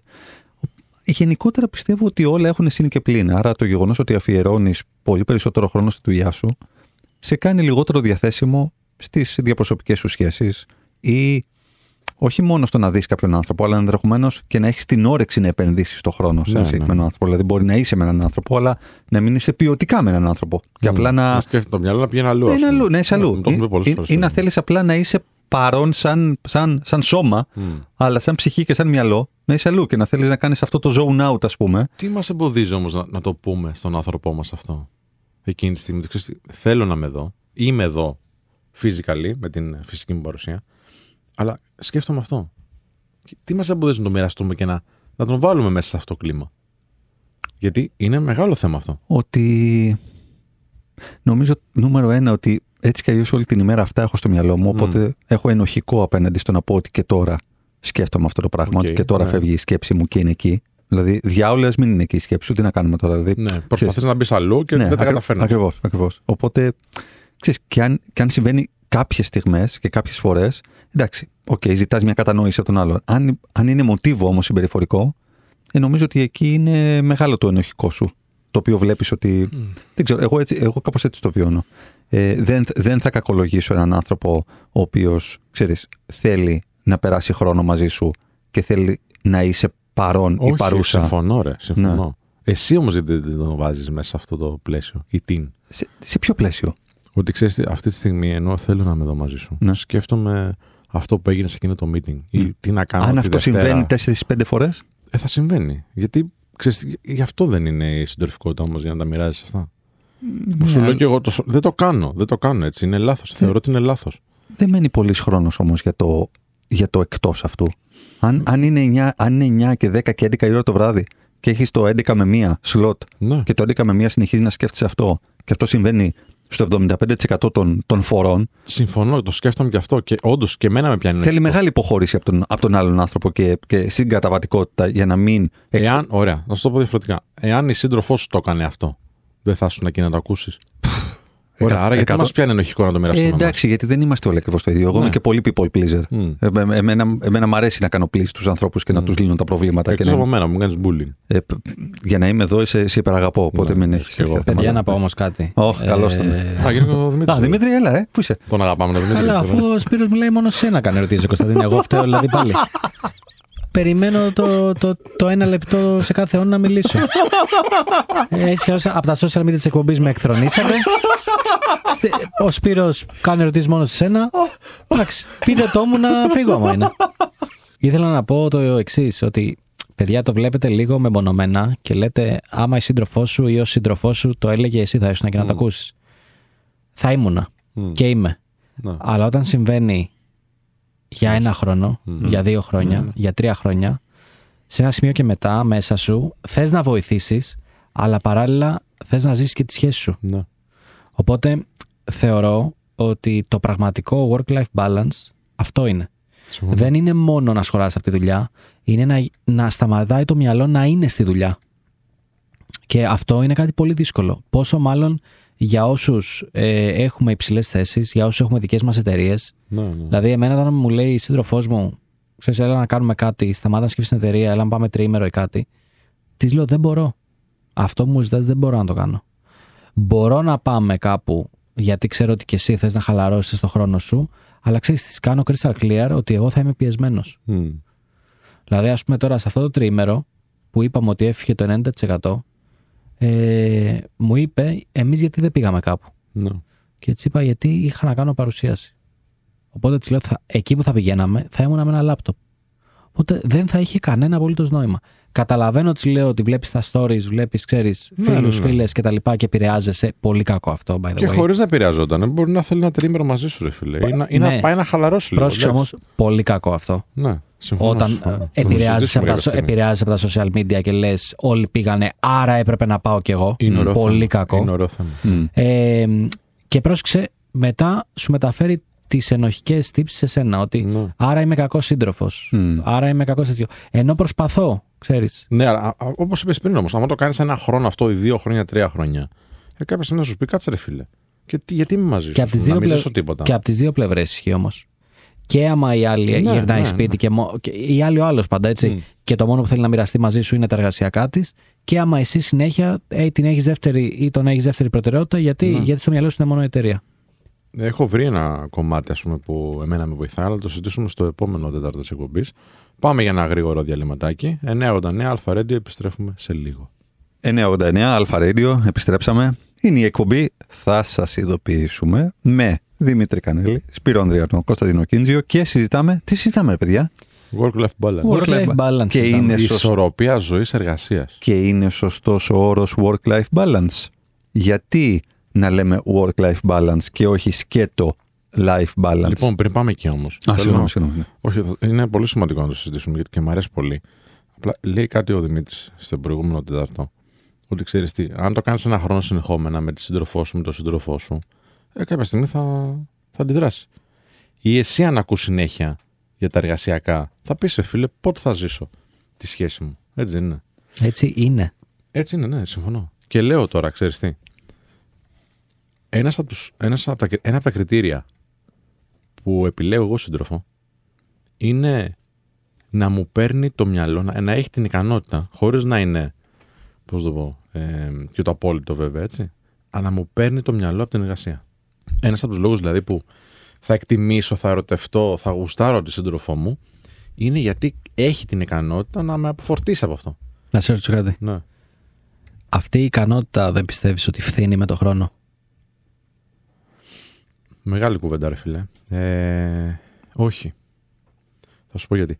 Έχει, ένα- έχει, έχει μια περιοδικότητα. Έχει μια περιοδικότητα. Δηλαδή, ανάλογα και τι έχεις να κάνεις στη δουλειά σου, πόσο έντονες είναι οι καταστάσεις εκείνη την περίοδο. Όχι, δεν το είπα από την άποψη της Α. δουλειάς. Μμ. Το είπα από την άποψη του της συντρόφου. Ακριβώς. Ότι στην αρχή έχεις έναν πολύ μεγάλο ενθουσιασμό. Ναι. Οπότε λες, να σου πω κάτι, είμαι πολύ ενθουσιασμένος. Μμ. Και να μην δουλέψω σήμερα δεν έγινε κάτι. Α βγω μαζί της, ας πάω στο εστιατόριο, ας πάω σινεμά, ας πάω Όχι θέατρο. με αυτή την έννοια. Ναι, σε κατάλαβα τι λες και συμφωνώ. Φθήνει ο ενθουσιασμός. Πιστεύω όσο σε γνωρίζει καλύτερα η σύντροφος, όχι πιστεύω, ξέρω ότι μπορεί να βρει τα, κουμπί- τα κουμπιά σου πιο εύκολα. Και αυτός είναι ο, ο κανόνας για μένα που θα κάνει τη σχέση να κρατήσει. Γιατί θα βρει κουμπιά, θα βρει, α, πώς το πω, τη χημεία που χρειάζεται, του πότε σε τσιγκλάει, πότε σε, σε παίρνει, ξέρω εγώ, από τη σκέψη σου κτλ. Για να νιώθεις και εσύ καλά με αυτό. Το ίδιο Οκ. πρέπει να κάνεις και εσύ. Οκ, το καταλαβαίνω αυτό που λες. Ε, σε μένα λειτουργήσε η άλλη περίπτωση. Μμ. Δηλαδή, εγώ αυτή τη στιγμή έχω ας πούμε, μια σχέση περίπου 7 χρόνια. Μμ. Ε, ξέρεις γιατί έχει κρατήσει σχέση; Γιατί από την πρώτη μέρα σεβάστηκε δύο πράγματα. Σεβάστηκε ότι μ' αρέσει να δουλεύω. Μμ. Οπότε μου έδωσε όλο τον άπλετο χρόνο ότι Ναι, ναι. ξέρεις κάτι, δεν θες να βγούμε και θες να κάτσεις να δουλέψεις, it's fine, κάντο. Λέγοντας βέβαια ότι θα βγούμε όμως μεθαύριο, ξέρεις, θα μου το αναπληρώσεις κάπως. Ναι, κάτι πρέπει να δώσεις πίσω. Βέβαια. Αλλά χωρίς να με καταπιέσεις να τα αναπληρώσω. Ένα αυτό. Και δεύτερο, ας πούμε, γιατί σεβα... σεβαστήκαμε και οι δύο, θα πω, τον προσωπικό χώρο, παύλα χρόνο του άλλου. Είναι απόλυτα σωστό αυτό. Δεν, δεν υπάρχει περίπτωση να μην, να μην χρειάζεται αυτό σε μια σχέση. Αλλά δεν αναιρεί και αυτό που λέω. Δηλαδή ότι αν, αν έρθει η, η σχέση σου και πει, ξέρεις τι, ε, πάλι είσαι με τη δουλειά, πάλι το ένα, πάλι το άλλο, και εσύ το κάνεις συνέχεια αυτό, κάποια στιγμή θα έχετε θέμα. Αν όμως βλέπεις στον εαυτό σου ότι ξέρεις όταν είμαι με, με τη σχέση μου, δεν σκέφτομαι τόσο πολύ τη δουλειά, γιατί με ενδιαφέρει περισσότερο, γιατί μου τραβάει την περιέργεια, την, με εξάπτει τη φαντασία η σύντροφός μου, ε, τότε καταφέρει να έχεις μια ισορροπία. Εντάξει, εγώ θα μείνω, Και τα στη, δύο θα χρειάζονται μείνω όμως. στη θέση μου ότι αυτό που Ναι. λες φθήνει με το χρόνο. Δεν νομίζω ότι ξέρεις, ισχύει μετά από αρκετά χρόνια. Όχι, όχι, φθήνει ο ενθουσιασμός. Φθήνει ο ενθουσιασμός. Αυτό που καταφέρνουν οι σύντροφοι είναι να μπορούν να σε αποφορτίζουν. Αυτό είναι μεγάλη ικανότητα του συντρόφου.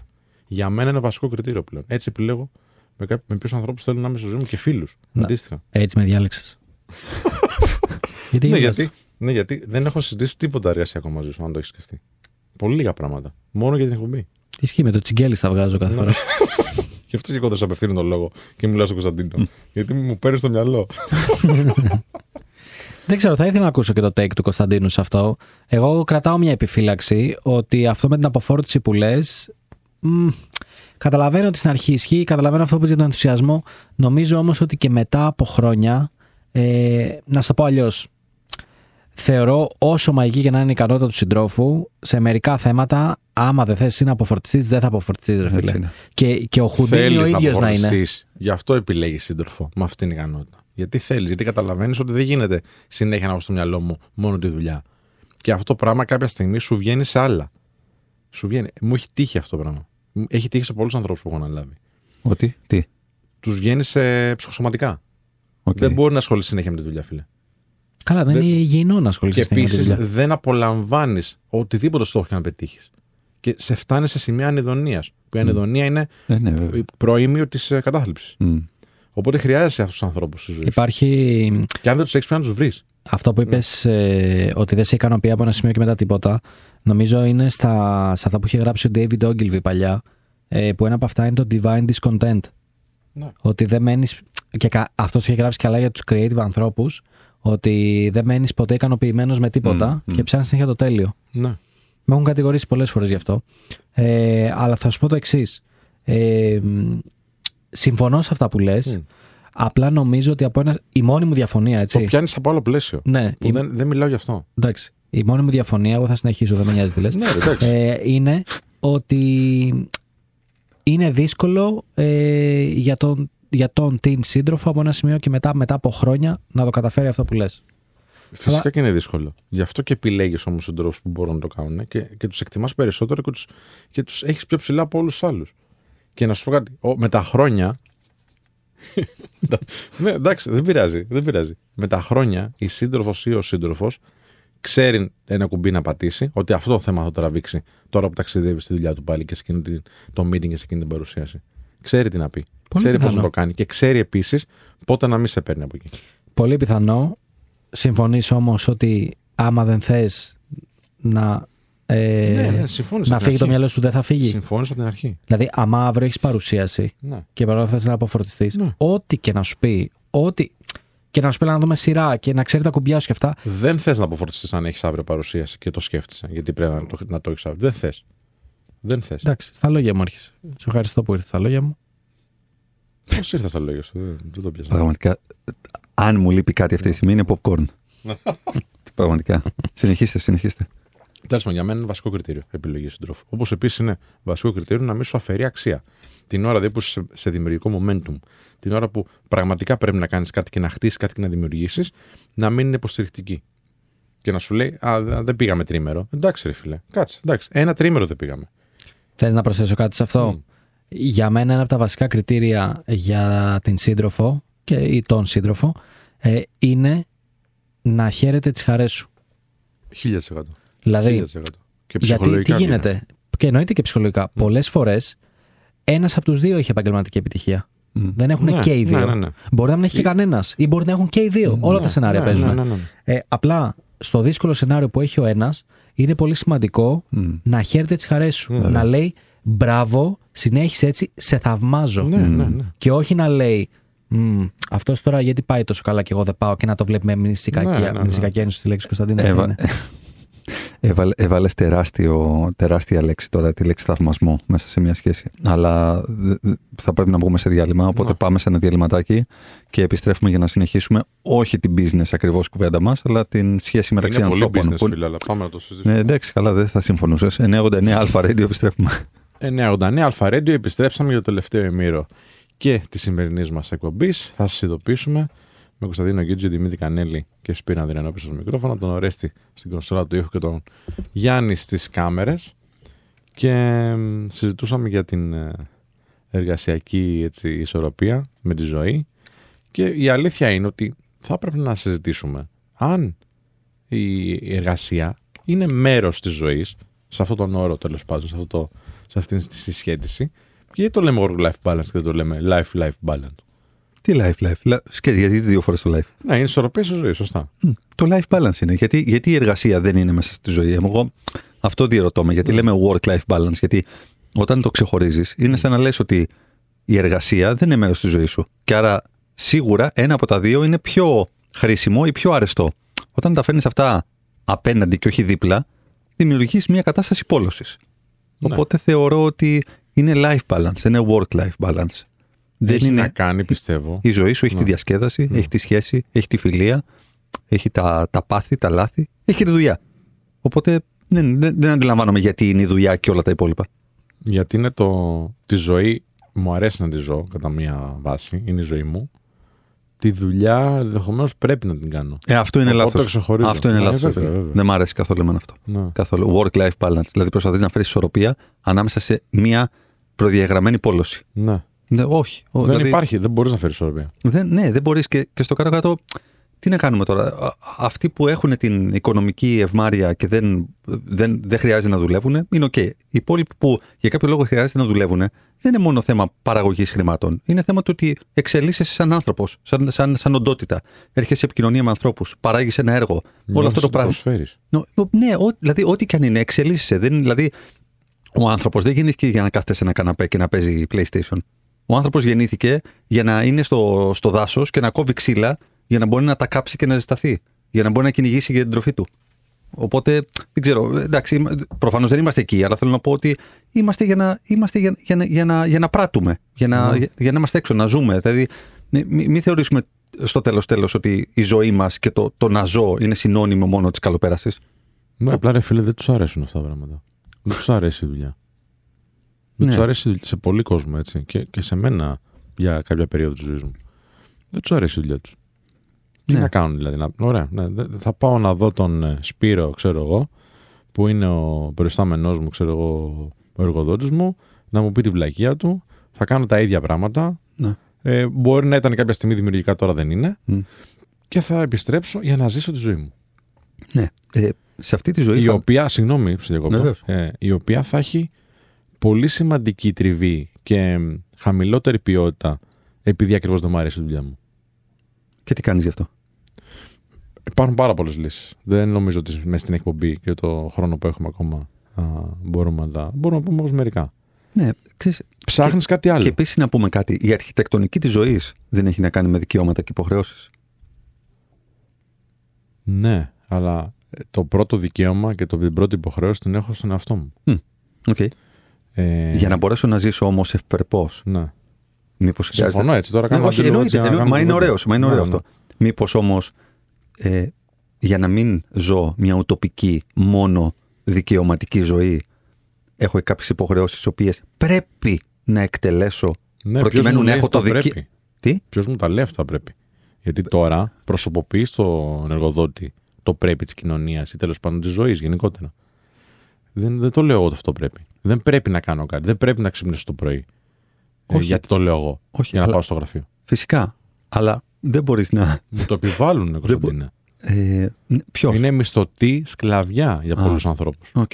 οκ. Άρα, άρα θα ήταν καλό, ας πούμε, για παράδειγμα, να είμαστε όλοι εκατομμυριούχοι, όλοι ε, γενικοί διευθυντές, όλοι με Καγέν και Άστον Μάρτιν και Φεράρι κτλ. Ναι, Ή θα έπρεπε ο Έλλον Μάσκ να μην έχει 150 δισεκατομμύρια, να έχει 3 Ναι. και τα άλλα να μοιραστούν στους υπόλοιπους.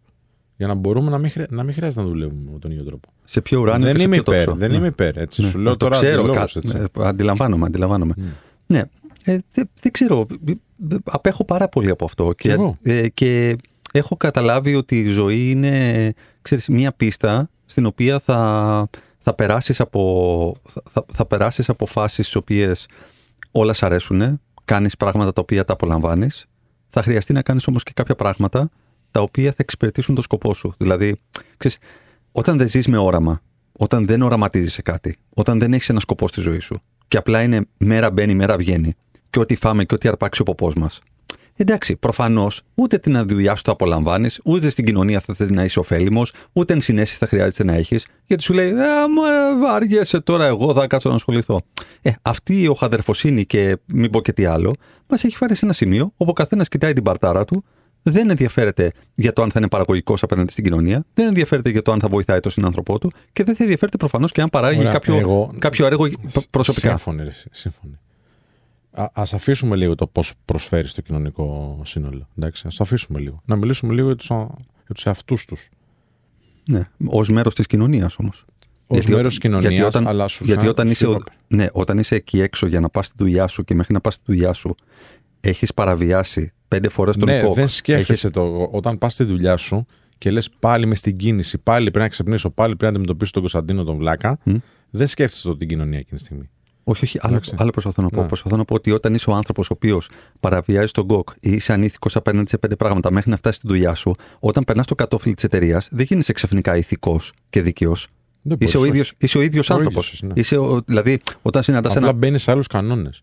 Που τους κανόνε τους βάζει ο Κωνσταντίνος εκείνη τη Ναι, στιγμή. είναι ο που ίδιος τύπος που θα ιδιοκτήτης. κάνει bullying όμως, καταλαβες. Είναι ο ίδιος τύπος Ναι. ο οποίος θα είναι ανήθικος, ο οποίος θα σου πάρει την ιδέα, ο οποίος θα σε αδικήσει ενδεχομένως κτλ. Δηλαδή, κοίτα μέχρι να φτάσει στη δουλειά σου πόσους τέτοιους τύπους συναντάς και αναρωτήσου μετά ποιο είναι το επίπεδο του business και του επιχειρήν στην Ελλάδα και η κουλτούρα των εταιριών. Μα αφού πώς να είναι OK η κουλτούρα των εταιριών όταν εκεί έξω στην κοινωνία μέχρι να φτάσεις έχει τσακωθεί με 10 ανθρώπους ή έχεις αφορμές για να τσακωθείς με 10 ανθρώπους. Αυτοί οι άνθρωποι. Μπορεί να είσαι εσύ αυτός ο άνθρωπος που τσακώνεται. Α, καλά. Τι εννοείς; Μπορεί να είσαι εσύ Εγώ- αυτός ο άδικος- στους 10. Κάτι... Αυτοί που σε επηρεάζουν αρνητικά Ναι. και λες πρέπει να τσακωθώ ή θα τσακωθώ με αυτούς. Μμ. Μπορεί να είναι ο ίδιος ο άνθρωπος που μιλάμε τώρα. Ναι, με. Να είσαι εσύ για κάποιον άλλον. Ναι, με. Αυτό το πρόβλημα. Ναι, αμέ. Ναι. Εννοείται. Ε, ε, ξεκάθαρα 101% είμαι για κάποιους αυτό. Δεν, δεν διατείνομαι σε καμία περίπτωση Αλλά- ότι, ότι η κοινωνία Ναι. είναι η, η εκτός από εμένα και ότι εγώ, δεν, συ- δε- ότι, ότι εγώ συμβάλλω μόνο στην καλυτέρευσή της. Ωραία. Απλά δεν έχουν όλοι το προσωπικό όραμα. Γιατί για- περί προσωπικού οράματο μιλάμε. Δεν έχουν όλοι το προσωπικό όραμα να κάνω κάτι για να συνεισφέρω. Όχι να συνεισφέρω. Γιατί ζεις; Μπράβο. Είναι, είναι το νόημα της ζωής δηλαδή αυτή η Ακριβώς. κουβέντα. Ναι, Ωραία, ναι, ναι, σύμφωνοι. ναι. Απλά Ο- όραμα ο ζωής, καθένας όχι θα να- απαντήσει Ναι. για τον εαυτό του. Ναι. Και στον εαυτό του μπορεί να πει ότι ξέρετε, εγώ ζω γιατί όταν τελειώσει αυτό το ταξίδι τέλος πάντων της ζωής, Ναι. να έχω πει κάτι πέρασα καλά. Και όχι έκανα τον Κωνσταντίνο να περάσει καλά. Για να περάσεις καλά, Συμφωνώ. χρειάζεται την Συμφωνώ, εργασία μα το σου για να ξέρεις, ρε. βιοποριστεί. Αυτό ναι, λέω. ναι, για να Άρα- περάσεις καλά ένα μεγάλο κομμάτι που είναι το 1 τρίτο της ζωής σου, Μμμ. που είναι εργασία και παραπάνω. Και ίσως, παραπάνω. Σωστό. έτσι, ε, πρέπει να είναι κάτι θετικό. Ο σκοπός αγιάζει τα μέσα, λοιπόν. Ναι. Τι να κάνουμε; Άρα έχεις ένα σκοπό. Θες να περάσεις καλά. Μπράβο. Για να περάσεις καλά, Μμ. ζούμε σε μια υλιστική εποχή. Χρειάζεσαι χρήματα, χρειάζεσαι ευρώ. Οκ. Για να τα, για να τα δημιουργήσει αυτά τα ευρώ και να τα έχεις στην τσέπη σου και να περάσεις Χρειάζεσαι καλά. πόρους, ναι, εντάξει, πώς, ναι. πώς, πώς αλλιώς; Βέβαια. Δηλαδή, να πάμε να το κάνουμε, αλλά πο- πο- πο- έχει εφευρεθεί κάπου αυτό το μοντέλο; Ε, υπάρχουν κάποιες προτάσεις. Ε, το Aphrodite Project νομίζω είναι. Που ότι ξέρεις, υπάρχουν πάρα πολλοί πόροι, οπότε θα μπορούσαν να μοιραστούν καλύτερα τέλος πάντων. Ε, δεν ξέρω αν έχει αποδειχθεί επιστημονικά ότι θα μπορούσε να γίνει κάτι τέτοιο. Αν ο- συμφωνούσε όλο ο πλανήτης. Δεν ξέρω αν το έχεις υπόψη. εσύ, Για το Δημήτρη. παγκόσμιο μισθό, λε. Ε, όχι, είναι το Venus Project νομίζω. Ε, δεν ξέρω αν κατά πόσον βασίζεται σε κάτι επιστημονικό, οπότε δεν θέλω να το επαναλάβω. Πάντως αυτά που λες είναι πολύ κοντά στο ότι πάρα πολλοί άνθρωποι πλέον και με την αύξηση του AI και όλα αυτά με τα ρομπότ Μμ. που είναι στα εργοστάσια ε, συζητάνε και οι χώρες το συζητάνε αυτό να βγει ένας παγκόσμιος μισθός ναι, ναι, ναι. που θα πληρώνονται χωρίς να δουλεύουν έτσι, γιατί τι κάνουν τη δουλειά κάποια ρομπότ κτλ. Και, και να σου πω κάτι, υπάρχουν πάρα πολλοί που λένε ότι είμαστε happy με αυτό. Μμ. Ναι, γιατί έχω άλλα πράγματα να κάνω. Όχι έχω να μόνο περάσω αυτό. περισσότερο χρόνο τον Ε, Δημήτρη. Ξέρεις τι, δεν θέλουν, δεν θέλουν όλοι και είναι σεβαστό ε, να δουλεύουν όπως πες πριν. Ναι, ναι. Ε, για εμένα, άμα τους κάνει το να παίρνουν ένα χι ποσό το μήνα και είναι χαρούμενοι αυτοί, αλλά μετά δεν μπορείς να έχεις γκρίνια Μμ. για άλλους Για το κάτι παραπάνω. ακριβώς, Έτσι. Ε, Εδώ τότε, είναι. τότε το- σεβαστό. Εδώ είναι ειδοποιώ διαφορά. Πού θα έχουν γκρίνια, όλοι το Α, ξέρουν. μπράβο. Ε, Ε, μα εννοείται, τώρα ρε, σε εσύ. παρακαλώ τώρα. Εννοείται Μην θα με, έχουνε. μη, με, με βγάζεις έξω τα ρούχα. Εννοείται. Μα πρέπει, πρέπει να καταλάβεις κάτι. Πράος, πράος. ότι δεν, δεν είναι τόσο το πρόβλημα να παίρνουν το χ ποσό το μήνα και να μην δουλεύουν. Το πρόβλημα είναι αναγκαστικά να παίρνεις και εσύ το ίδιο. Ακρι- Ασχολούμαστε με το διπλανό. Ακριβώς. Να μην παίρνει ο άλλος περισσότερα. Ακριβώς. Γιατί ο άλλος βγάζει περισσότερα. Γιατί ο άλλος ζει μια καλύτερη ζωή. Χωρίς να κοιτάς τι έχει κάνει ο άλλος για να ζήσει μια καλύτερη ζωή. Ακριβώς. Έτσι, να πεθάνει ο σκύλος του γείτονα. Δεν με νοιάζει να έχω εγώ. Ακριβώς. Να πεθάνει το σκύλος του γείτονα όμως. Να μην έχει ο άλλος. Δηλαδή, πριν ανέφερες με κάποια στιγμή τον ε, Μάσκ, Mm. okay, ο οποίος εντάξει, ξέρουμε ότι είναι εγωκεντρικός, ξέρουμε ότι κάνει πάρα πολλά πράγματα κτλ. Είναι ο πιο πλούσιος άνθρωπος στον πλανήτη. Mm. Εντάξει, ανεβοκατεβαίνει η περιουσία Ναι, του με μωρέ, τα χρηματιστήρια και αυτά. Ε, ωραία. Πήρε και το Twitter, να το πούμε.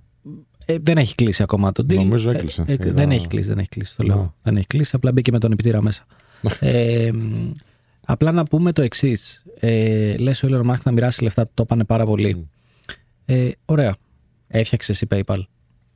Όχι, ρε, μα συμφωνώ. Εγώ το λέω έτσι για τον αντίλογο. Τώρα Το να κάνουμε εσύ δεν κουβέντα. είναι σε σένα Ναι, προσωπικά, ναι. είναι γενικότερα. Ε, Το λέω γιατί ο άνθρωπος μπορεί να βρει και κάποια πράγματα έτοιμα που λένε ότι να έχει περιουσία. Δεν πάβει να έχει κάνει πέντε πράγματα. Okay. Ισχύει, ισχύει, ισχύει. Οπότε, εντάξει, για μένα εκεί τελειώνει η κουβέντα. Καλά, εντάξει, τώρα τι έκανε, ρε φίλο μας. Μπήκε με τον νηπτήρα μέσα. Είναι φοβερός, έτσι. Ε, το έχω ξαναπεί και θα το ξαναπώ. Ε, μου είναι αδιανόητη και off the charts η ενσυναίσθηση που έχει ο Μάσκ. Μμ. Δεν είναι λογικό ένας δισεκατομμυρίουχο τέτοιου επίπεδου να ξέρει ακριβώς τα memes και τα αστεία που παίζονται στο Ιντερνετ. Μου είναι αδιανόητο αυτό το πράγμα. Πα- Πάμε, πάμε σε ένα διαλυματάκι γρήγορα να επιστρέψουμε με αυτό, να μας πεις λίγο για την συνέστηση του Μάσκα. Έχει ενδιαφέρον. 989 Αλφα Radio, επιστρέφουμε. 989 Αλφα Radio, επιστρέψαμε. Είναι η εκπομπή Θα σας ειδοποιήσουμε. Με Κωνσταντίνο Κίτζο, Δημήτρη Κανέλη και Σπύρο Ανδριανό πίσω από τα μικρόφωνα. Τον Ορέστη πίσω από την κονσόλα του ήχου και τον Γιάννη ε, στις κάμερες. Μπορείτε να μας στείλετε τα μηνύματά σας στο notifyshow.gmail.com ή μέσω DM στο Instagram Notify Show και να δείτε τα βίντεο μας στο Notify Show στο Instagram και στο TikTok και στο YouTube. Και αν θέλετε να ακούσετε αυτή την υπέροχη εκπομπή ξανά ή έχετε χάσει κάποιο κομμάτι, μπορείτε να μας βρείτε στο Spotify, Apple Podcast και Google Podcast. Και συζητάμε work-life balance και τα λοιπά, αλλά το πήγαμε πολύ πιο φιλοσοφικά. Ε. Μμ. Ήταν ωραίο, Ωραίο αυτό ήταν. το τέταρτο. Ωραίο ήταν. Να το συνεχίσουμε, Ναι. έτσι λίγο να κλείσουμε σιγά σιγά. Μμ. Πες ότι είσαι σε μια δουλειά που δεν εξυπηρετεί καθόλου το προσωπικό σου όραμα. Λες, δεν γίνεται εγώ να δουλεύω εδώ, δεν γίνεται να, να ζω δουλεύοντας σε αυτή την επιχείρηση ή για αυτούς τους λόγους που η επιχείρηση τέλος πάντων ιδρύθηκε και για αυτές τις αξίες τέλος πάντων που μπορεί να έχει. Τι κάνεις; Ε, Είναι γρήγορα- δύσκολο να αλλάξω, να στο κάνω λίγο πιο δύσκολο. Α, Είναι είναι- δύσκολο να αλλάξω γιατί πρέπει να πληρώσω και λογαριασμούς, φίλε. Δεν υπάρχει, είναι δύσκολο να αλλάξω. Δεν το πιστεύω αυτό. Μμ. Δεν είναι, ε, είμαι, δηλαδή τσακώνομαι με πολύ κόσμο γι' αυτό, ε, ε, γι' αυτό το επιχείρημα. Δεν είναι καθόλου δύσκολο να αλλάξεις. Ανεβάζω ένα post στο LinkedIn και λέω για έναν μαθητή, ο οποίος έκανε μια αλλαγή στην καριέρα τέλος πάντων, έκανε μια μεταπίδηση μάλλον σε μια άλλη εταιρεία. Ακυρώνεται η συμφωνία με τον κρέμασε τέλος πάντων εργοδότης. Άλλο θέμα αυτό μεγάλο, μπορούμε να το συζητήσουμε κάποια στιγμή. Και του δίνουν α, και πόδι από την άλλη που ήταν. Μμ. Γιατί παρετήθηκε και σου λέει Μμ, ο άλλο και μμ. σε κρεμάει ο άλλος. Οπότε μένει άνεργος. Και τι κάνει, ε, με παίρνει τηλέφωνο, κλαψούριζε, προφανώς, δύσκολη φάση. Να μένεις άνεργος τώρα από το πουθενά, ενώ έχεις συμφωνήσει κάτι καλύτερο. Απογοητευμένος, απίστευτα ξέρω εγώ, στενοχωρημένος. Και σε τρεις εβδομάδες από εκείνη την ημέρα έχει τρεις συνεντεύξεις, έχει τρία offers από, καμένη από κάθε συνέντευξη και έχει και πολλές κλήσεις για άλλες συνεντεύξεις. Μμμ. Και τους έχει όλους αυτούς το περίμενε, Μμμ. γιατί περιμένει μια πολύ καλή εταιρεία την επόμενη εβδομάδα να, να πάει να δει εκεί πέρα τι θα γίνει. Μάλιστα. Τέλεια μέχρι τώρα. Εντάξει, ναι, έκανε το παιδί πολύ massive effort, έδωσε πολύ προσπάθεια κτλ. Και, και από κάτω μου σχολιάζουν. Αποκλεί, δεν είναι ρεαλιστικά αυτά τα νούμερα. Μμ. Δεν είναι ρεαλιστικά αυτά τα νούμερα. Μμ. Το πιστεύουν πάρα πολύ. Ναι. Άνθρωπος που υποτίθεται, ε, που κατά τα άλλα εντάξει, έχει μια πολύ καλή τοποθέτηση ο άνθρωπος, ε, έχει γνώση επί της αγοράς. Μμ. Δεν ξέρει δηλαδή, δεν μπορεί να φανταστεί ακόμα και αυτός που έχει γνώση, ότι μπορεί να έχεις ευκαιρίες πολλές και γρήγορα Έτσι. για να επιλέξεις. έτσι. Είναι... Φαντάσου οι άνθρωποι που δεν έχουν γνώση, φίλε. Δεν μπορούν να καταλάβουν ότι αυτή τη στιγμή γίνεται μακελιό. Ακριβώς. Ακριβώς. Τι να σου Ότι- πω τώρα, να σου ναι. πω για, για παιδιά τα οποία Ναι, είναι έτσι. 24 χρονών, 23 χρονών, χωρίς ούτε ένα μήνα προπηρεσία μέσω του Regeneration, ότι έχουν 6 και 7 προτάσεις στα χέρια τους. 6 και 7 προτάσεις για πρώτη δουλειά. Τι, τι να συζητήσουμε τώρα; Δε, εκεί έξω, ε, εντάξει, ακού, ακούς ό,τι να είναι, ό,τι θέλεις και πολλές φορές ό,τι βολεύει τον καθένα. Ναι, ναι, ναι. Επειδή δεν ενδιαφέρεται να ψάξει, επειδή δεν ενδιαφέρεται να επενδύσει τον εαυτό του, επειδή έχει προσωπικές ανασφάλειες, επειδή θεωρεί ότι είναι όλα του συστήματος, επειδή θεωρεί ότι όλα είναι μέσω βίσματος, επειδή θεωρεί ότι, δεν θα, ότι σε αυτή τη ζωή πετυχαίνουν μόνο οι άνθρωποι οι οποίοι κάποιος σηκώνει το τηλέφωνο για αυτούς. Σου λέει, Όχι, αποκλείεται, δεν είναι ρεαλιστικά. Ναι, Αυτό, δεν- δεν θέλω να τον ψέξω. Πόσο κακή αντίληψη αυτή Ναι. είναι το βίσμα, ρε παιδιά, στην Ελλάδα. Πόσο Ναι. κακή και πόσες φορές το έχω ακούσει ότι πήγες μπροστά εσύ γιατί είχες βίσμα. Ναι. Πήγες μπροστά γιατί είχες βίσμα. Γνωστούς, Όχι. ναι. Δεν... Είναι κάποιοι που Φε- πάνε φυσικά, μπροστά. και θα είναι, και θα είναι και πάντα. είναι, και θα είναι όχι μόνο στην Και σε Ελλάδα. κάθε θα χώρα. είναι Σε σε κάθε κάθε- χώρα. Ε, καλώς το κάνουν και το αξιοποιούν. Ναι, Καλώς. απλά Το θέμα είναι να στέκονται κιόλας. πρέπει νομίζω να βγει, να βγει λίγο προς τα έξω, να βγουν κάποιοι να μιλήσουν, δεν ξέρω πού, σε ποια κανάλια πρόθεση κτλ. Ότι ξέρεις τι, και η σκληρή δουλειά αποδίδει.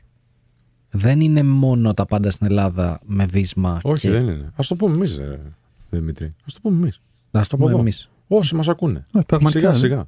Ναι, τι, τι έχουμε πάρα πολλά παραδείγματα. Τι να καλέσουμε εδώ πέρα στελέχη και στελέχη τα οποία είναι και φτασμένα και αναγνωρισμένα και έχουν προσφέρει υπεραξία στο ελληνικό επιχειρήν, στο εξωτερικό κτλ. που ξεκίνησαν από το μηδέν με φίλο που είχα στο. που, που, που, που, που ήταν, ζούσε κάτω από το όριο της φτώχειας. Κάτω από το όριο της φτώχειας. Ο πατέρας του ήταν οικοδόμος και η μητέρα του ήταν άνεργη. Δεν, δεν, τί, τίποτα. Όταν, όταν λέω στο τίποτα, στο τίποτα. Και αυτή τη στιγμή είναι άνθρωπος ο οποίος παίρνει 4.500 καθαρά ο, ο, βίσμα, βι, ούτε βίσμα τη τηλεόραση δεν είχε να βάλει. Ναι. Όχι βίσμα να, να, να διαφερθεί κάποιος. Να σου πω μια ιστορία για πελάτη. Νευριάζω, Τον νευρι, πήρα. νευριάζω πάρα πολύ. Ό, όταν δεν θέλει κάποιος να, να, να, να, να προσπαθήσει, όταν δεν Χαλάτε, θέλει κάποιος χαλάτε, πραγματικά να, να, να μπει στη διαδικασία, να μοχθήσει για κάτι και η μόνη αποδόση είναι ότι όποιος έχει καταφέρει ή τέλος πάντων η, η συντηρητική πλειοψηφία των ανθρώπων που κατέφερα, κατάφεραν κάτι είναι επειδή κάποιος παρεμβλήθη για να, για να, για να βοηθηθεί, Φίλε. ε, τρελαίνομαι. Χρειάζεται πολλές φορές με αυτόν τον τρόπο που τα λες. Ε, και το κάνει και ο Χρήστος, ο συνέδριο μου. Ε, να, τον, να τους φέρουμε κάποιους λίγο στην πραγματικότητα, στην τάξη. Αλλά πολλές φορές αυτοί οι άνθρωποι που σκέφτονται έτσι, όπως τώρα κατακρίνουμε, σε εισαγωγικά, είναι άνθρωποι που έχουν εκπαιδευτεί να σκέφτονται έτσι. Ισχύει.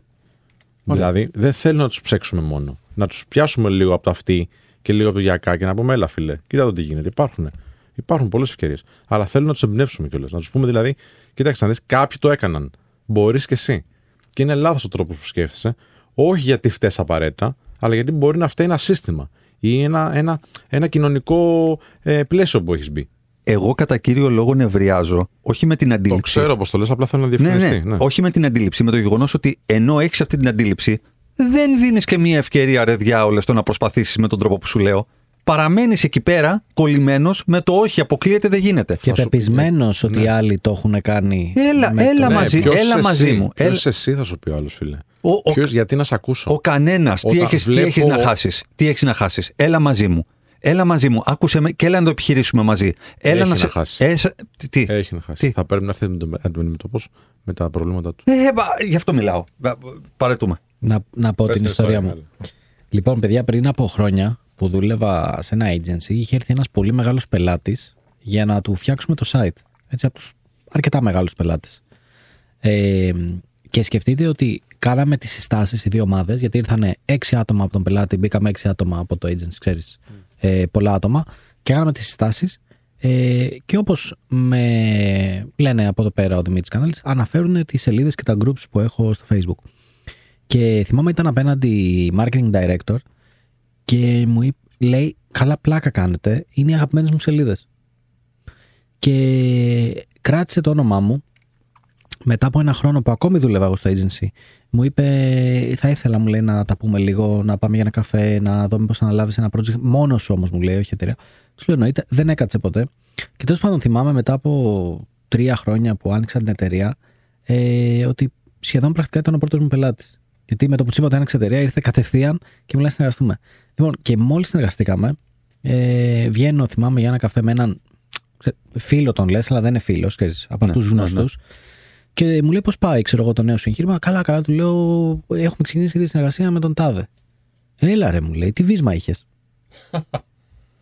Ναι, εντάξει. Εντάξει. οκ. Και του λέω, ρε, του λέω, φίλε, δεν είχα κάποιο βύσμα. Άσε ρε, μου λέει τώρα. Μια μικρή εταιρεούλα τώρα εσύ ξεκίνησες και ξεκινάς με αυτούς. Του λέω, Όχι, δεν είχα βύσμα. Του λέω, Έτυχε, του λέω, να έχουν δει τη δουλειά μου από παλιά, να έχουμε κρατήσει μια επαφή με τα χρόνια. Και τώρα που το έδαφος ήταν ιδανικό, ε, το τολμήσαμε. Είναι, είναι πολύ λάθος το mentality και, και είναι κρίμα γιατί ξέρεις, και εγώ εκείνη τη στιγμή δεν ευρίασα. Στεναχωρέθηκα, απογοητεύτηκα ότι. Γιατί με, με ρίχνει και στα μάτια του άλλος. Εννοείται. Ότι δηλαδή ο κόπος μου εμένα, ότι δεν υπάρχει. Ξέρεις, όλα τα κάνω με, επειδή έχω κάποιο γνωστό. Ε, δεν είναι ακριβώς έτσι όμως. Εντάξει, έχει, έχουν γαλουχηθεί νομίζω γενιές και γενιές με αυτό.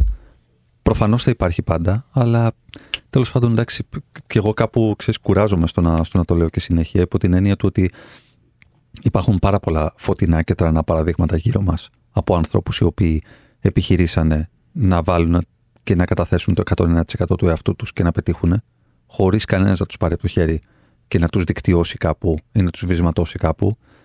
Αν θέλεις να εθελοτυφλείς και να πιστεύεις ότι η ζωή, η κοινωνία και το σύστημα είναι αυτά τα οποία είναι ενάντια σου και αυτά δεν σε αφήνουν να εξελιχθείς ενώ δεν κάνεις καμία προσπάθεια, ε, μπορείς να μείνεις στο σκοτάδι σου. Δηλαδή, και κάποιες μείνουν και στο σκοτάδι τους. Δηλαδή, ξέρεις και δεν έχω κανένα, ε, κανένα hard feeling γιατί θα μείνουν. Γιατί είναι επιλογή τους να μείνουν.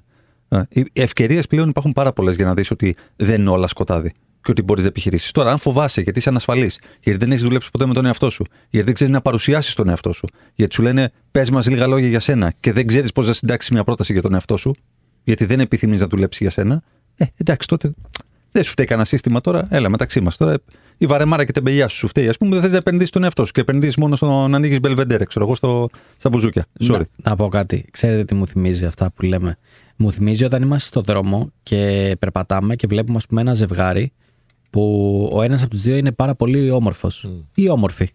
Και λέμε, πω καλά, γιατί αυτή είναι μαζί του; Ναι, ναι. Γιατί αυτός είναι μαζί της; Έχει λεφτά. Κάτι θα παίζει. Έχει λεφτά, είναι το πρώτο που λέμε. Ε, κάτι θα παίζει. Ε, και αυτό που αγνοούμε είναι ότι δεν ξέρεις, ρε φίλε, τι θυσίες έχει κάνει αυτός και τι κόπο ε, για αυτή τη σχέση. Μμ. Και πόσο πολύ προσπάθεια μπορεί να έχει κάνει Ή για να πόσο δουλέψει. καλός μπορεί να είναι σε άλλους τομείς που δεν φαίνονται από την πρώτη Ακριβώς, επαφή. Έτσι. Ακριβώς. Και μου θυμίζει ακριβώς το ίδιο πράγμα. Δηλαδή, κατευθείαν λέμε ε, πώς αυτός έπιασε δουλειά εκεί. Ναι. Πώς, ε, θα είχε βίσμα, ε, θα είχε βίσμα. Ε, κάτσε, ρε φίλε, δεν ξέρεις τι κόπο έχει ρίξει ο άλλος. Μπορεί όταν εσύ τελείωνε από τη σχολή να πήγαινες ε, στο κομματικό πάρτι και ο άλλος να έμενε σπίτι τέσσερις ώρες να διαβάζει, ας πούμε. Α, ε, το κορυφαίο. Εμένα μου έχουν πει τι βίσμα έχεις και είσαι στο Men of Style. Μου το έχουν πει. Γιατί στο LinkedIn δεν είχα founder. Μμ. Είχα ε, head of strategy. Αυτό που έκανα τέλος Ναι, πάντων ναι, ναι, ουσιαστικά για τις, μες στην εταιρεία. Και με ρώτησαν κάποιοι άνθρωποι, ξέρω εγώ, Α σε βλέπω, σε έχω δεις στα βίντεο κτλ. Τι βίσμα έχεις και μπήκες εκεί πέρα; Πώς μπήκες; Καταλαβαίνετε, Κάνεις τώρα. καταλαβαίνετε τώρα τι διασπορά έχει αυτό το πράγμα. Είναι απίστευτο, είναι απίστευτο. Καταλαβαίνετε τώρα γιατί σκοτάδι μιλάμε. Μμ. Και για- για- δηλαδή, καταλαβαίνετε εκτός των μεγάλων αστικών κέντρων πώς αυτό το πράγμα είναι με μια πεποίθηση που είναι πιο ιερή και από τη, και από τη θρησκεία και από τις ομάδες, ας πούμε. Δεν, δεν, δεν, δεν, δεν, δεν είναι, δεν είναι αντικείμενο συζήτησης. Δεν, δεν είναι να συζητήσουμε κάτι. Είναι δεδομένο, έτσι είναι. Αλλάζει πάντως, φίλε, πιστεύω. Πολύ αργά αλλά αλλάζει. Γιατί εγώ βλέπω ανθρώπους και, που και μας στέλνουν μηνύματα που ξέρεις, ασχολούνται σοβαρά και με την αυτοβελτίωση. Η αυτοβελτίωση είναι μια φοβερή αγορά πλέον. Δηλαδή, α- ό- και όλο αναβαθμίζεται. Ε, και από εκεί πέρα, ξέρεις, έγκυται και στον άνθρωπο πόσο θέλει να ασχοληθεί με αυτό. Και τέλος. Πάντα, πάντα έτσι είναι. Πόσο θέλεις να δεις και την άλλη πλευρά και πόσο επιθυμείς να ξεβολευτείς για να δεις την άλλη πλευρά. Γιατί είναι βολικό να ρίχνεις τις ευθύνες στο Ε, βίσμα και που όπως δεν λέει ο έχει. κοινός μας φίλος, ξεβολέψου που λέει. έτσι, Ξεβολέψου. Δημήτρης Δημητριάδης. Α. Ωραίος τύπος. Λοιπόν, αυτά ήταν. Αυτά για σήμερα. Άλλο ένα ωραίο σουκού. Σαββατοκύριακο. Ε. Τέλεια. Όσοι, όσοι έχετε πάει τρίμερο να γυρίσετε ασφαλώς πίσω. Ναι. Ε, Να προσοχή στον δρόμο, να γυρίσετε όλοι. Ακριβώς. Καλή εβδομάδα από αύριο. Ευχαριστούμε πάρα πολύ για την ακρόαση. Εμείς περάσαμε υπέροχα. Πιστεύω το ίδιο να περάσετε και εσείς όσοι μας ακούτε. Αφού τους κατσάδιασες Αφού όλους. τους κατσάδιξα. Ξέρουν- με ξέρουν όσοι δεν με ξέρουν, θα με μάθουν σιγά σιγά. λοιπόν. Ε, Περιμένουμε μηνύματα και μια καλή κριτική. Τα πάμε αυτά. λοιπόν, καλή συνέχεια σε όλους. Να είστε όλοι καλά. Γεια χαρά. Γεια χαρά. Γεια χαρά.